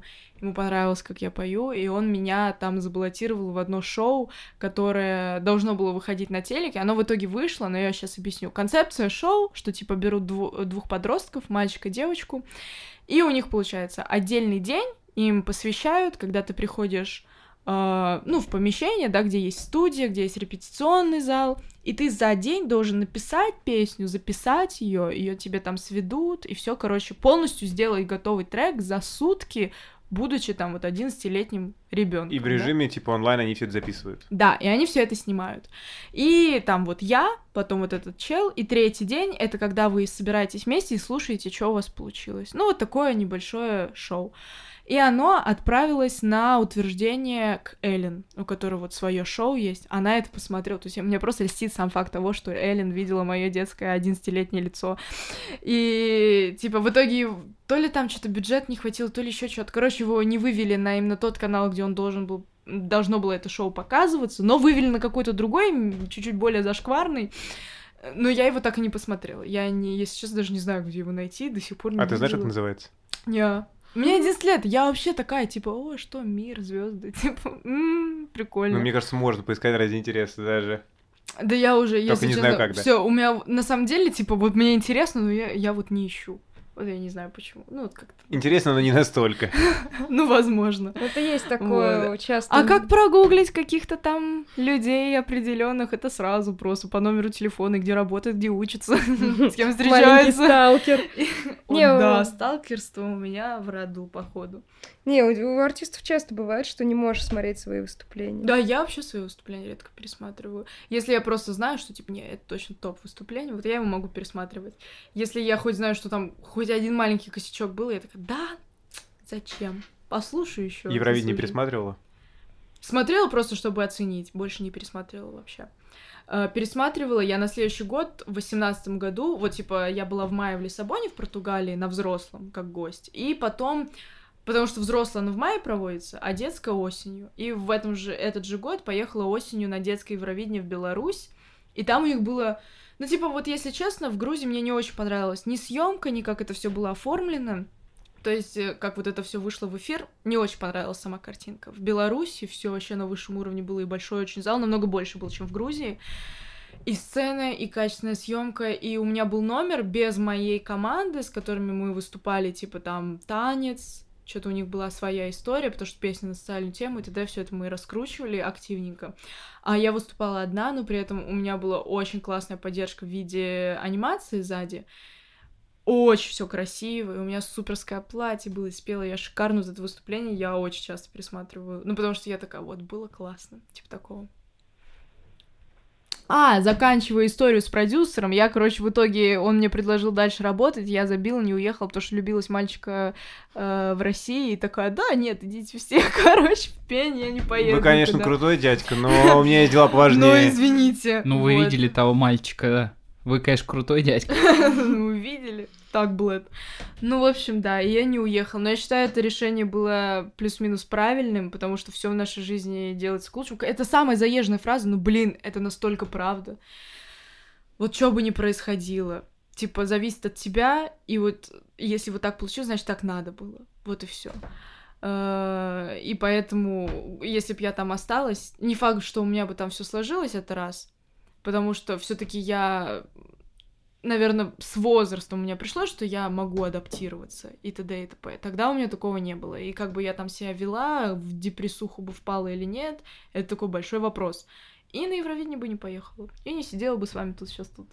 Тут сейчас тут. Тут сейчас тут. Я Янг Трэпа. Ты ушла с главного вопроса про где учиться, и ты такая, я давно хотела переехать в Америку. А, Все вот, началось и, короче, этого. вот тогда у нас начались периодические вопросы про переезд. Типа, вроде, знаешь, был такой дан толчок, что типа, блин, там прикольно, почему нет? Э, и в итоге думала, я думала, что-то там планировали, планировали.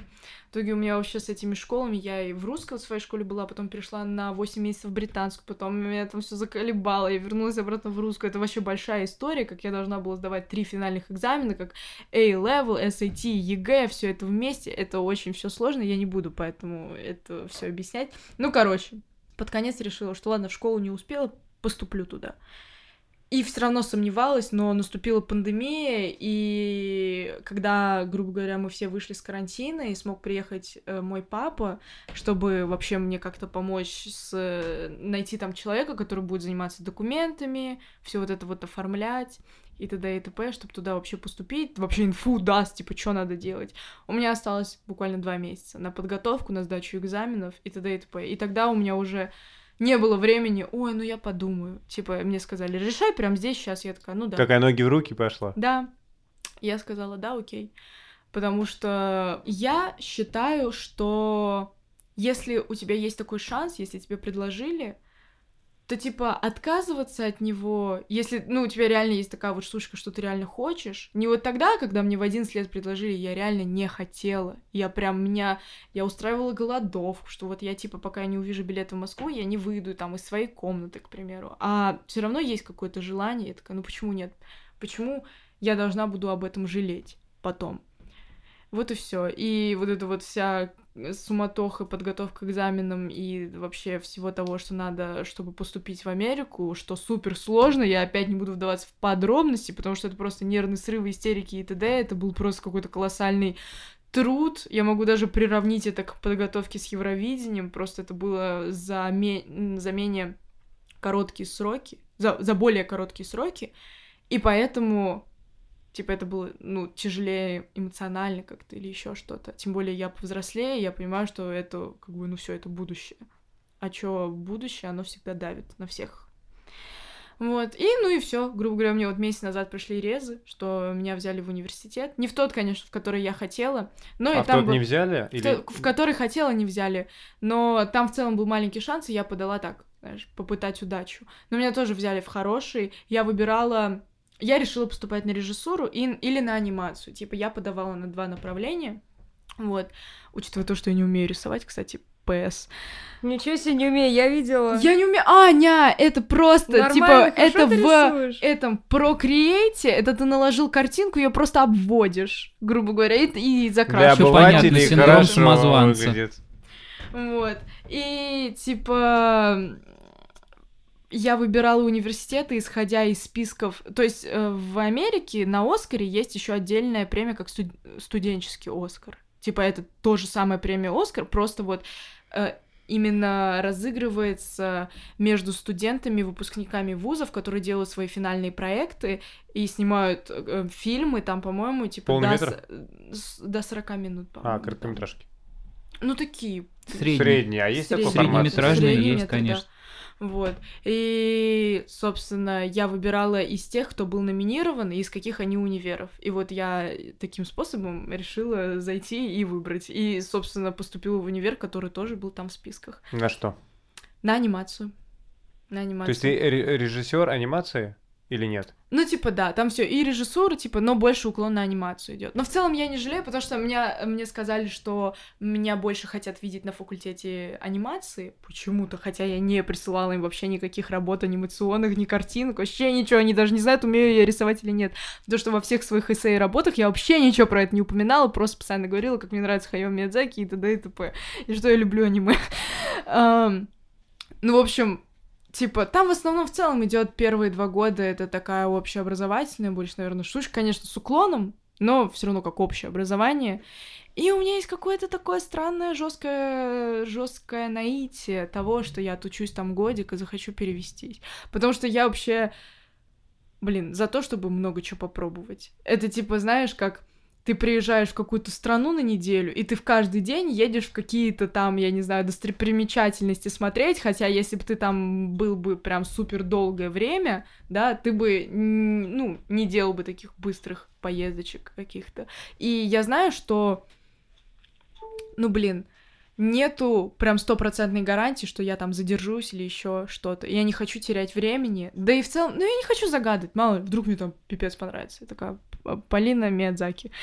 А может и не понравится. То есть, как бы в Америке это все намного проще, с, там, с переводом на другое направление или в другой уник, трансфер, т.д. и т.п. Поэтому, да. То есть ты уже, получается, с осени должна быть там. С конца августа, да. А как сейчас нормально вообще туда, ну, с границами и так далее? Вот, мы сейчас делаем визу.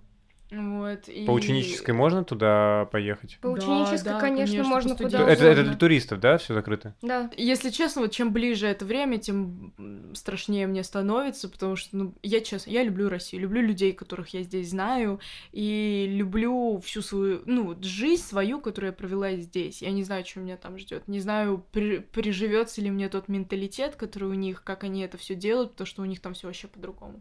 Вот реально.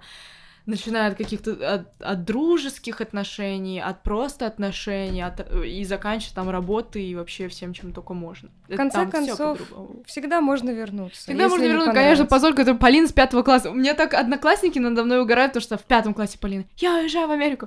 В итоге не уехала, все проводили, Полина не уехала, пришла в шестой класс на 1 сентября. И так каждый год было, каждый год, потому что каждый год начинались разговоры о переезде, и Полина приходила в школу, всем об этом говорила, в итоге не уезжала. Если И я они там... такие, ну, ладно, ладно, переезжай, А ту- переезжай. а если я там отучусь и типа приеду обратно, ну я не знаю, это уже такое далекое будущее, о котором я, честно, не очень хочу говорить, потому что у меня есть определенные какие-то цели, но они меня не обязывают и не привязывают к какому-то определенному месту, и поэтому загадывать не считаю верным. Это абсолютно правильно вообще. Давай, Да, Антон, скажи, что для тебя есть самореализация? Короче, я поступила после девятого класса, я сдала ОГЭ, получила красный аттестат, извините, отличница такая дофига, и решила поступить в британскую школу, хотя я изначально планировала в экстернат, чтобы закончить два класса за один год, потом поступила, сдала туда вступительные экзамены, поступила за два дня до 1 сентября, такая, оп, хочу в британскую школу. Тоже сдала экзамены, тоже поступила. Там были определенные обстоятельства, почему мне просто было там невыгодно учиться. Плюс сложно было. И я вернулась обратно в свою русскую школу прям под конец года, и как только я туда вернулась, сразу же начался карантин, мы все сели по домам. Ну и у нас не было учебы, блин, моя школка, это, конечно, мое любимое место, в особенности за то, что мы там почти что нифига не делаем. И в десятом классе у всех проект есть финальный. Я думала, что мне его не надо делать, потому что проекту готовится год с руководителем. У тебя есть учитель, который тебя направляет. Мне за неделю до того, как я должна была сдать проект, сказали, мол, вот, ты все-таки должна его написать. Я такая, вы типа издеваетесь или что? И я все без руководителя вообще сама. Во-первых, я его купила, но это ни слова никому. Но я его сама потом подредачила, просто там было огромное количество текста, которое нужно было. И я выбрала тему как раз самореализацию, потому что в чем был прикол проекта? Либо ты про что-то рассказываешь, либо ты предоставляешь какой-то типа план помощи по чему-то. Там, допустим, ну в конце всегда такое должно быть. Если ты про экологию рассказываешь, в конце какая-то какой-то план, как типа там, Критикуешь, я не знаю... предлагай короче. Да, как можно было бы исправить там ситуацию, да, там не выбрасывать батареи, к примеру, сортировать их и т.д. и т.п. Вот, и я выбрала план самореализации, про вот это вот все рассказывала, что это очень сильно завязано на психологии, на самом деле такая огромная тема, это не просто, типа, это твой выбор, твоя жизнь, туда-сюда, это, блин, там столько всяких фактов и научных каких-то штучек-дрючек, которые я вообще понятия, о которых я не имела, и, и чё, ну, я сдала проект, все нормально, вот, но для меня самая реализация это просто, наверное, понять, где тебе комфортно, Типа, это нет такого, что у тебя есть определенная, знаешь, как игра, и ты проходишь уровни, хоть это и так, но я имею в виду про игру не когда уровни, это просто какие-то моменты твоей жизни, а уровни, типа, я достиг того, я там э, бакалавр, потом я магистр, потом я там работаю, потом я там доктор, потом... Не такая еще... линейная история. Да, то есть не, не, нет, она больше завязана на моментах вообще просто жизненном цикле и времени, если сравнить это с видео какой-нибудь игрой. Как бы вот этот вот результат, как последний уровень, не должно быть такое, что ты себе поставил определенную цель, и вот пока ты до нее не дойдешь, это значит, что ты не самореализовался. Самореализа... Самореализация это когда ты просто осознаешь, что тебе настолько комфортно, Хоть и я не считаю правильным сидеть всю жизнь в своей зоне комфорта, это вообще не то.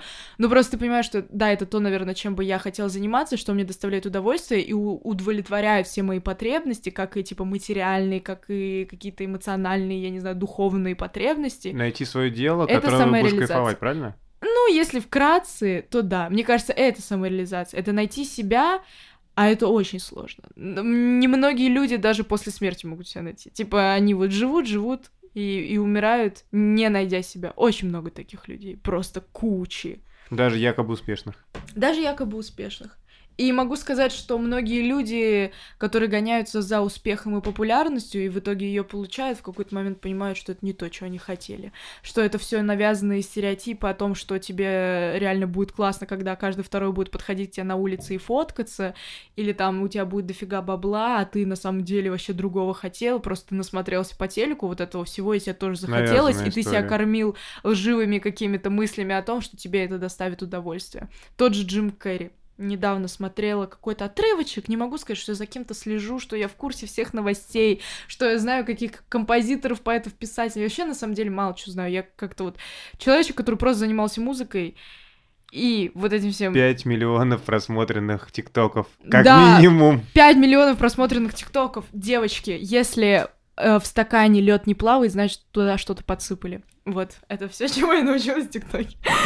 Короче... Это вообще полезная информация. Это очень полезно. В ТикТоке так много полезной инфы. Все подписывайтесь на ТикТок. Подписывайтесь Все регистрируйтесь. Я, я вот уже Аню вообще в этот вот ТикТок-хаус наш затащила. Вот, и, собственно, видела где-то какой-то отрывок, что он давал интервью, спросили, вы счастливы? Он сказал нет. И он, и он прям так открыто заявлял, что он уже ждет, пока он типа ливнет с этого мирка в какой-то другой, где, возможно, ему будет комфортнее. И т.д. и т.п. Или просто какой-то вот получить такое спокойствие вечное, заснуть там и не проснуться, как пел ЛСП. Короче, жизнь, если жизнь это игра, то это Dark Souls. Да. Я не буду вставлять вот этот вот мем между этими двумя пролетает, который периодически, я его не всегда улавливаю, извините. Не эрудит. Ну, короче. Полин. Ты чё, эрудит Кубрик, сука. Полин, топ-5 аниме. Топ-5! А, я ждала, пока ты задашь вопрос про аниме. Боже, давайте разбавим всю эту грустную атмосферку самым прекрасным, что есть на свете. С плейлиста. Ну, мы завершим Ну, плейлистом. нормально. Насрать. Аниме сейчас Аниме выше, важнее. аниме выше. А в чем прикол? Типа, Аниме у меня в сила. плейлисте опенинги, поэтому это все очень взаимосвязано. В жизни так все взаимосвязано, что я просто иногда фигею, типа, от всего. Ну, не суть. Э, топ-5 аниме. Короче, у меня нет топа 5, я могу назвать, типа, топы аниме по жанрам. Короче, если это какие-то приключения, то это Наруточка, мой любимый, на котором я росла, потом это Хантер. Это, я не знаю, можно класс убийца отнести к приключениям. Ну, короче, Ну, такая такое, коме- да. комедийная такая штучка, где в конце ты просто жрешь стекло и ревешь как скотина. Вот. Э, По романтике всем советую, очень приятно. Бог. В спорте это баскетбол, курок и волейбол. Ну, блин, это прям в самое сердце. Я не могу реально, типа, как-то вот это все сделать из этого топ-5, потому что в каждом жанре вот есть какие-то аниме, которые прям вот просто до слез, до самого сердца и кончиков пальцев. И т.д. Обещанный Неверленд, и если детективы какие-то, Обещанный Неверленд какой-нибудь там, я не знаю, тоже читайте мангу, кстати, она лучше. Э, я не знаю, э, бродячий, Великий из бродячих псов, Тетрадь смерти. Ну, Тетрадь смерти такой, типа. Попса. Запрещенка. попса. А так Титан тоже зашибись. Слили финал, не буду спойлерить. Кстати, по-моему, Исаяма его как-то зовут, если я не ошибаюсь. Э, Он сказал, что ему не зашел, короче, финал, который он сделал под давлением фанатов, и он хочет, короче, сделать другой финал как альтернативу, поэтому мы ждем, пока все сдохнут. Все. Я не знаю, я сто процентов что-то дозабыл, ну, короче, каждое аниме, которое я смотрела, в, нем есть все, что находит отклик в моей зачерствелой душе, поэтому всем советую, реально, я просто как Слава Марлоу, дикий, пропагандирую это вот все дело. и- Плавно переходя от аниме, давай э, топ-5 песен или исполнителей. Да ну, не- в общем, про музыку. Я не понимаю, мне кажется, только какой-то очень-очень странный, не буду называть как-то по-другому этих людей, но очень-очень странный, непонятный человек может вообще сделать из музыки топ-5. Как Твоих, можно любить твоих. музыку и сделать топ-5? Хорошо, давай так. э, Что у тебя в плейлисте? Ну, короче, я могу сказать, тех, которых я слушала вот прямо с 9 лет, на которых я росла, это на Кристине Агилере, на Дженнифер Хадсон, это просто я ее дикий фанат, и могу сказать, что моя, ну, какая-то техника моего вокала, она базируется на ней. Потому что я вот в какой-то момент ее так переслушала, что у меня просто мое сознательное я, мой голос как-то перестроился, и я стала петь в ее манере, чему я вообще, вообще этому, как бы, ну, типа, не жалею, это просто супер круто классно, и она богиня. Там Уитни Хьюстон, вот это вот все типа, ребят. А из э, последнего, что я слушаю, честно, у меня столько говна в плейлисте, я не буду, ну, типа, я имею в виду просто там сбор всего, что только можно. Как ты в нем ориентируешься вообще? Я это, Э, типа, знаешь, рандом можем включаешь, да? послушать Анну Седокова, можем послушать там, я не знаю, какую-нибудь Тину Тернер, к примеру, да? Под настроение чисто? Под настроение, да. Или у меня очень часто бывает, что я ловлю, там может вообще песня вся быть ни о чем, но вот три секунды этой песни, какой-то мотивчик, который я прям... Я могу из-за этого слушать песню. Вот. Э, Прям, ну просто где-то слышу, такая, оп, понравилось, зашизамила, добавила. То есть все достаточно просто и примитивно. Э, мо- Могу отметить, что мне достаточно нравится вот из наших русских, это ЛСП, это я просто дикая фанатка. Из групп это, наверное, вот ЛСП, Пошлая Молли прикольно делает. Вот. э, Ну, ЛСП это прям вот наверху, я считаю, стоит. Э, Пошлая Молли, какие-нибудь нервы, старые их песни. Мне тоже нравится. Там хз. Что могу еще сказать? LJ тоже прикольное музло делает. Это вот прям такое клубное, но при этом очень качественное. Тем более я недавно видела, он закинул новые сниппеты в инет, я такая, ну, прям прикольно. Там типа я с пробитой башкой, что-то там на полу лежу, кровь течет по этажу. Я такая, гениально. А, гений. Вот. Морген тоже прикольно делает. Но он скорее у него больше акцент даже не на музло, а на вот это вот на шоу. Хотя музло у него тоже прикольное. Хоть и многие мои ребятки осуждают все это дело и тексты. Ну, вообще, то, что наши рэперы привыкли как-то унижать женщин в своих песнях, но при этом я их за это не осуждаю. Хоть я и феминистка, извините, но меня это не обижает. Потому что, ну, я не знаю, типа, все равно есть определенные возможности. Они же это берут все из жизненного опыта. Это вот эти вот чувачки, которым по 14 лет у них они девственники и сидят, пишут, как они там что-то кого-то это. Понятное дело, это просто, ну вот они там послушали, они вот так написали. А я думаю, у них-то все-таки есть какой-то опыт, и у них были просто определенные женщины, которые могут подходить под вот этот вот как бы контекст. Не хочу это никак осуждать, не говорить, что это круто, не говорить, что это плохо, это просто есть и все. И как-то это обсуждать, даже что-то насчет этого размышлять. Ну, не знаю, он, наверное, написал этот текст за три секунды, и, и потом кто-то сидит в будущем на уроке литературы. А что же он в это вкладывал? Расскажи про свое сольное творчество в целом и в контексте того, чем ты сейчас планируешь, чему ты сейчас планируешь учиться, и, ну, в той стезе, которую ты будешь сейчас изучать. То есть это не, ну, не связано же сейчас будет с пением, с вокалом? Нет, это будет связано. Для меня музыка всегда будет на первом месте, куда бы я ни шла. Я иду на режиссуру, на вот эту, на всю анимацию не столько за знаниями, сколько за общим понятием того вообще, как это все строится, как это все делается, решается, и для того, чтобы э, находиться в этой творческой тусовочке. Просто, типа, я не хочу идти на музыкальный особо сейчас, на данный момент.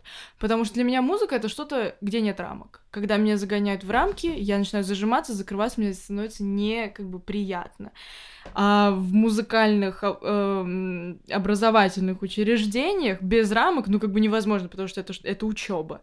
И я как бы не хочу, чтобы меня в эти рамки загоняли, поэтому я выбрала другое направление, которое мне тоже нравится, и которое все равно мне в музыкальном тоже поможет, потому что в целом общаться с творческими людьми — это очень полезно, какими бы они ни были. А про творчество, короче, в 2019 году я написала свою первую песню, учитывая то, что у меня вообще ноль музыкального образования, я записывала вместо ноты э, мелодию палочками, которые двигались, э, как вот э, шла мелодия, то не то вверх, то вниз, то прямо, то налево, то вправо. И я написала свою первую песню, которая называется «Пустота», и я ее выпустила только в 2021 году, 14 февраля, то есть буквально недавно. А, вот, получается, написала в 2019, выпустила только сейчас. Спроси меня, почему? Потому что эта музыка очень отличалась от того, что у меня было до. Если послушать песню «Крылья» и послушать «Пустоту», ну это вообще как будто два разных человека. И я поняла, что, ну, возможно, я еще не нашла свой жанр, честно, потому что у меня пишутся песни вообще в разных стилях. Но если моя, моя какая-то внутренняя я, моя какая-то, типа, я не знаю, душа или еще что-то, она это все-таки как-то вот выдала, выплюснула, выплюнула, выплюнулась из меня в виде вот такой вот песни, значит, ей тоже место быть, только просто потом я для себя решу, это то, что мне надо, или эм, надо в другом каком-то направлении в жанре двигаться. Вот. И так как поменялось у меня музыкальное направление, я решила, что не очень будет прикольно это все связывать с именем Полины Богусевич, потому что Полина Богусевич все помнят как девочку, которая выступала на Евровидении, на «Голосе», которая ходит на все вот эти мероприятия, где типа Киркоров и т.д. и т.п., вся вот эта вот такая более коммерческая штучка. А тут я решила прям все, типа, хочу творчество, хочу что-то, что прям вот изнутри идет. Хотя там песня Крылья и вообще все песни, которые я выпускала под э, своим именем, фамилией, тоже все люблю, но написала их не я. Просто вносила, может быть, какие-то свои изменения уже на студии и т.д. и т.п. Но все-таки изначальный вот этот стержень корень, он был создан не мной. А мое творчество, оно отличается. Я себя не нашла. Почему? Потому что мне по кайфу петь песни, где 10 миллионов октав на сцене и выкладываться по полной. А у меня пока так не получается мыслить широко, потому что, ну, вот у меня нет такого большого опыта, и песни у меня достаточно ну, такие. Вы можете послушать, кстати.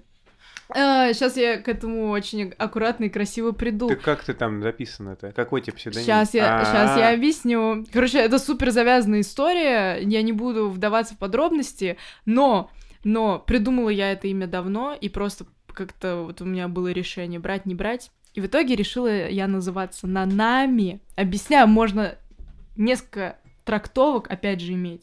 Но в дословном переводе с японского Нана — это семь, а Ми — это море, как семь морей, и учитывая то, что меня всегда куда бы я ни приходила, называли заморской девочкой, я уверен, что это не только про меня так говорили, конечно, я такая, ну, ну говорили же, типа вроде вроде по моде, вроде подходит. Тем более имя это мне нравилось, оно появлялось у меня, ну, типа, достаточно долго и давно в мыслях. Ну, естественно, японское, потому что, ну, куда Еще и плюс аниме, потому что я не была какой-то супер дикой фанаткой, просто. я в этом всем не шарила, появился ТикТок, я ты- поняла, что есть фандом, и такая, господи. Ты смотрела на оно? Нет, нет, это мне советовала 10 раз, я так и не посмотрела. Но я знаю, что там про музыку. про Там тоже две главных героини, их зовут Нанами. Ну вот, а, еще И одна из них поет. В чем прикол-то? Если я перееду в Америку, типа, есть такое определ... ну, абсолютно об- обычное имя, как Нана. Это, то есть, если на нами сократить, это будет Нэна просто. Я себя назвала в соцсетях как Промист Нэна. Промист обещано, и Нэна это сокращенно от Нанами. Вот, тем более Полина, последние две на, типа на, на, ну, короче, ребят, все очень оправданно достаточно. И, типа, промис, то, что я обещала долго, потому что было много обещаний. Ну, вот сейчас выпущу. Я делала перерыв три года, когда я ничего не выпускала, и все мои подписчики такие, типа, ты обалдела, а где вообще музыка, а чё с тобой, а где ты? Я просто как-то преисполнялась в сознании, и вообще до сих пор преисполняюсь в нем, да? И... Мне понравилось, где? как Я ты- преисполняюсь. Да, Я ты преиспол- Сейн А, Мария я аж пришла к озеру в Я преисполняюсь. Пришла к это, к водохранилищу. Ну, короче, ну, короче. Поэтому выпустила я пустоту уже под псевдонимом Нанами. Между прочим, как бы оригинально пишется на ми и в конце ай, если на латинице писать. Но у меня в конце две буквы и, типа как русский е. Это такое тоже небольшая отсылочка, но опять же, все это разъясняет. Типа я уверена, что у каждого артиста в их псевдониме заложена огромная история. Ну, не у каждого, у У большого, бо- большого количества людей, возможно, заложена какая-то история. А возможно, кто-то решил, решил- весь выпуск мы к нему решил, возвращаемся. решил, Антон тебя не отпускает прямо эту тему. решил, придумал, ну, типа, по-разному у всех, но я думаю, кто-то дозакладывает смысл, просто он этого не объясняет, да. Есть песня «Пустота», и будут другие песни, которые я буду под этим же псевдонимом выпускать. Просто в чем проблема? Одна еще из э, таких э, причин, почему я хочу попробовать себя в Америке, это потому что пишутся песни в основном сейчас на английском. Не знаю, как это спровоцировано и чем, но То вот есть ты сама хочешь идёт. писать их на английском? Они просто идут.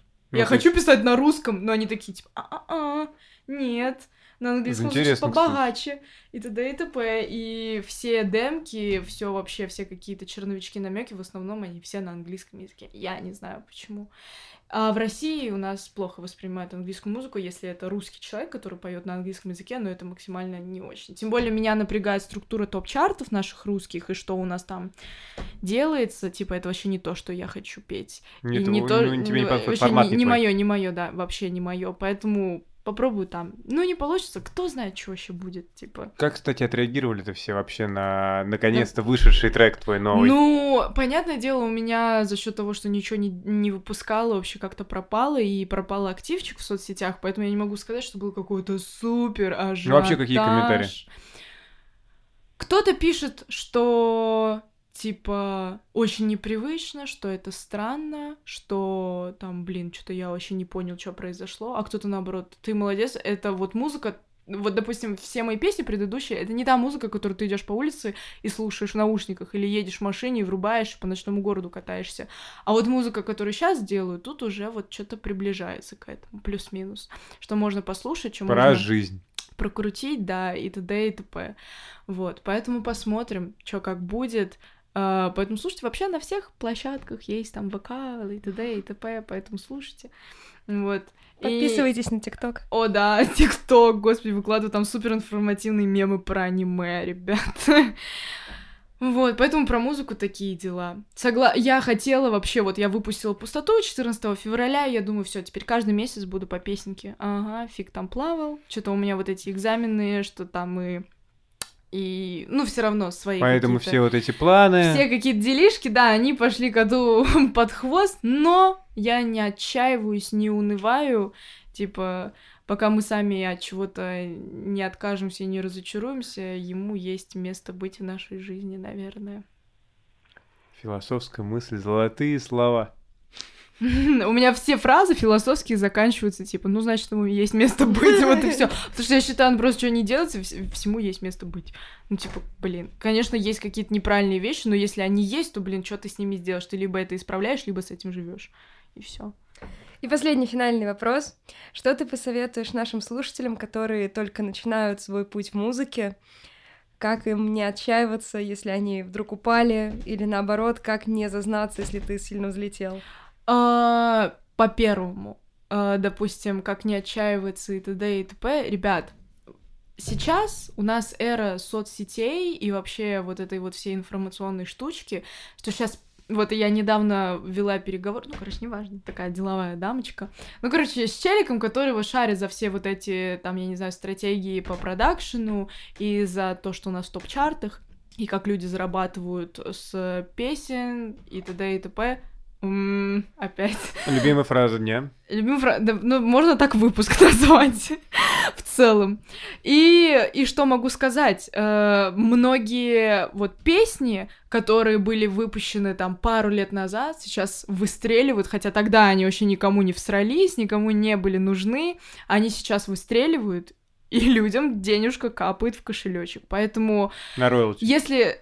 На что? Роялти, это называется, когда Ой, с я, не, я не прослушиваний. помню, я не помню, честно, я даже не шарю в этом. Я вообще такая какая-то очень... Не там не шарю, не здесь, но что-то у меня получается, обожаю. Ну, короче, типа, если сразу песня не залетела, ты такой, вот у меня там три прослушивания на треке, хотя я его готовил год, записывал еще год, еще сводил год. Не отчаивайся, типа, возможно, этот трек когда-то стрельнет, когда ты вообще не будешь этого ожидать, и не, не надо думать, что все приходит сразу. Это вообще не так работает. Кому-то приходит сразу, но кому, как, вот как как быстро оно приходит, так быстро оно может уйти. Поэтому это такая очень нестабильная индустрия, в которой полагаться и строить какие-то надежды, какие-то... э, Не надежды, наоборот, надежды всегда круто. Строить какие-то планы, это, ну, типа, не всегда они оправдываются, не всегда получается так, как ты хочешь, как и в целом в жизни. Вот. А для тех, как не зазвездиться, просто знайте, что люди чувствуют вот эту вот надменность. Типа, даже тот Алишер, Моргенштерн, всем нам знакомый, ну, я не знаю, кому, мне, как, к примеру, да, я его знаю, и ну, я имею в виду как исполнителя просто. Я бы, конечно, была рада с ним посидеть, поболтать, но еще такой возможности нет.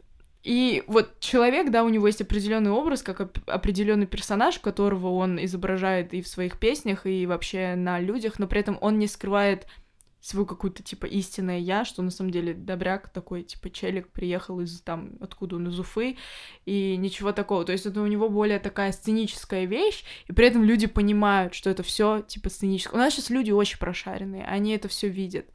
Эм, они интервью смотрят, это все в соцсетях мониторится, и как только ты возомнил себя богом, э, люди сразу чувствуют такой, «Пф, звездилась, пока отписка. Вот так это решается. А сейчас подписки, отписки очень много значит для людей, реально.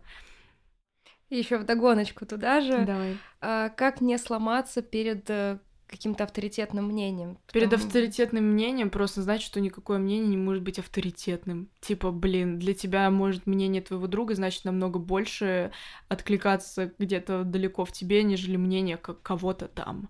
Э, Очень многие люди, считающие, ну вообще в целом считающиеся авторитетными, это все равно люди, которые имеют право ошибаться. И когда тебе кто-то что-то говорит, ну ты реально этим горишь, блин, типа, ты можешь просто там, я не знаю, вот реально у человека нет голоса, он что-то пытается петь, пытается, но если тебе нравится музыка, ты найдешь себя в этой сфере просто в другом деле. Типа, у нас в музыке не обязательно только уметь петь, ты можешь и сводить песни, и все равно в это, и, или музыкант, играть на инструментах, можешь делать аранжировки, да что хочешь просто, там такой выбор сейчас, что просто смотри, куда ни плюнь, там вот что-то да найдешь. И проблемы я в этом никакой не вижу. Как минимум, вот, меня засрали там на голосе, грубо говоря, да, я потом пришла и выиграла Евровидение, и все артисты такие, ой, я знаю Полину, да-да-да, такая вот, я...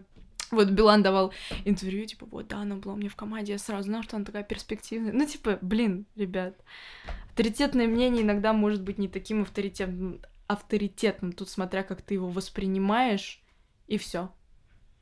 Вот. Спасибо тебе огромное. Это Спасибо. было супер классно, супер интересно. У меня, Да, у Полин, меня спасибо. даже заболел Спасибо. мой прокол, потому что я так много говорил, что у меня постоянно двигалось, и мне кажется, у меня сейчас губа оторвется. Очень живенько, интересно. Мы много чего подчеркнули нового, узнали, чего не знали. Я ничего не знал, Ура, я что-то новое до людей донесла. Ура, господи, не по десятому кругу говорил, типа, верьте в себя, и все у вас будет. Да, никаких шаблонов сегодня не было. Это Ну, классно. чуть-чуть, чуть-чуть, Ну, чуть-чуть. Ну, все это- шаблоны всегда, они, блин, будут. Один процент может. Больше было и ТД. И Больше т- было главное, и ТД, главное, и и ТД. Юркиса. И У Юркиса было много. Больше, чем он заслуживает того. Вот, поэтому вам тоже большое спасибо. Мне тут понравилось сидеть болтать. Тем более мне Аня сделала чай. Я его вот уже как раз допила. Я его очень грамотно растягивала на всю нашу беседу. Насколько? На 3.24. Нет, 2,25. А, ну... Да, там... Два с половиной. Два с половиной, ну какая разница? Ну- Чашечка все равно была маленькая. Вот, но я ее очень так красивенько допила под конец. Спасибо за подкаст. Да Всем нет, пока. Зовите, зовите, будем просвещаться вместе и преисполняться в сознании. Золотые слова.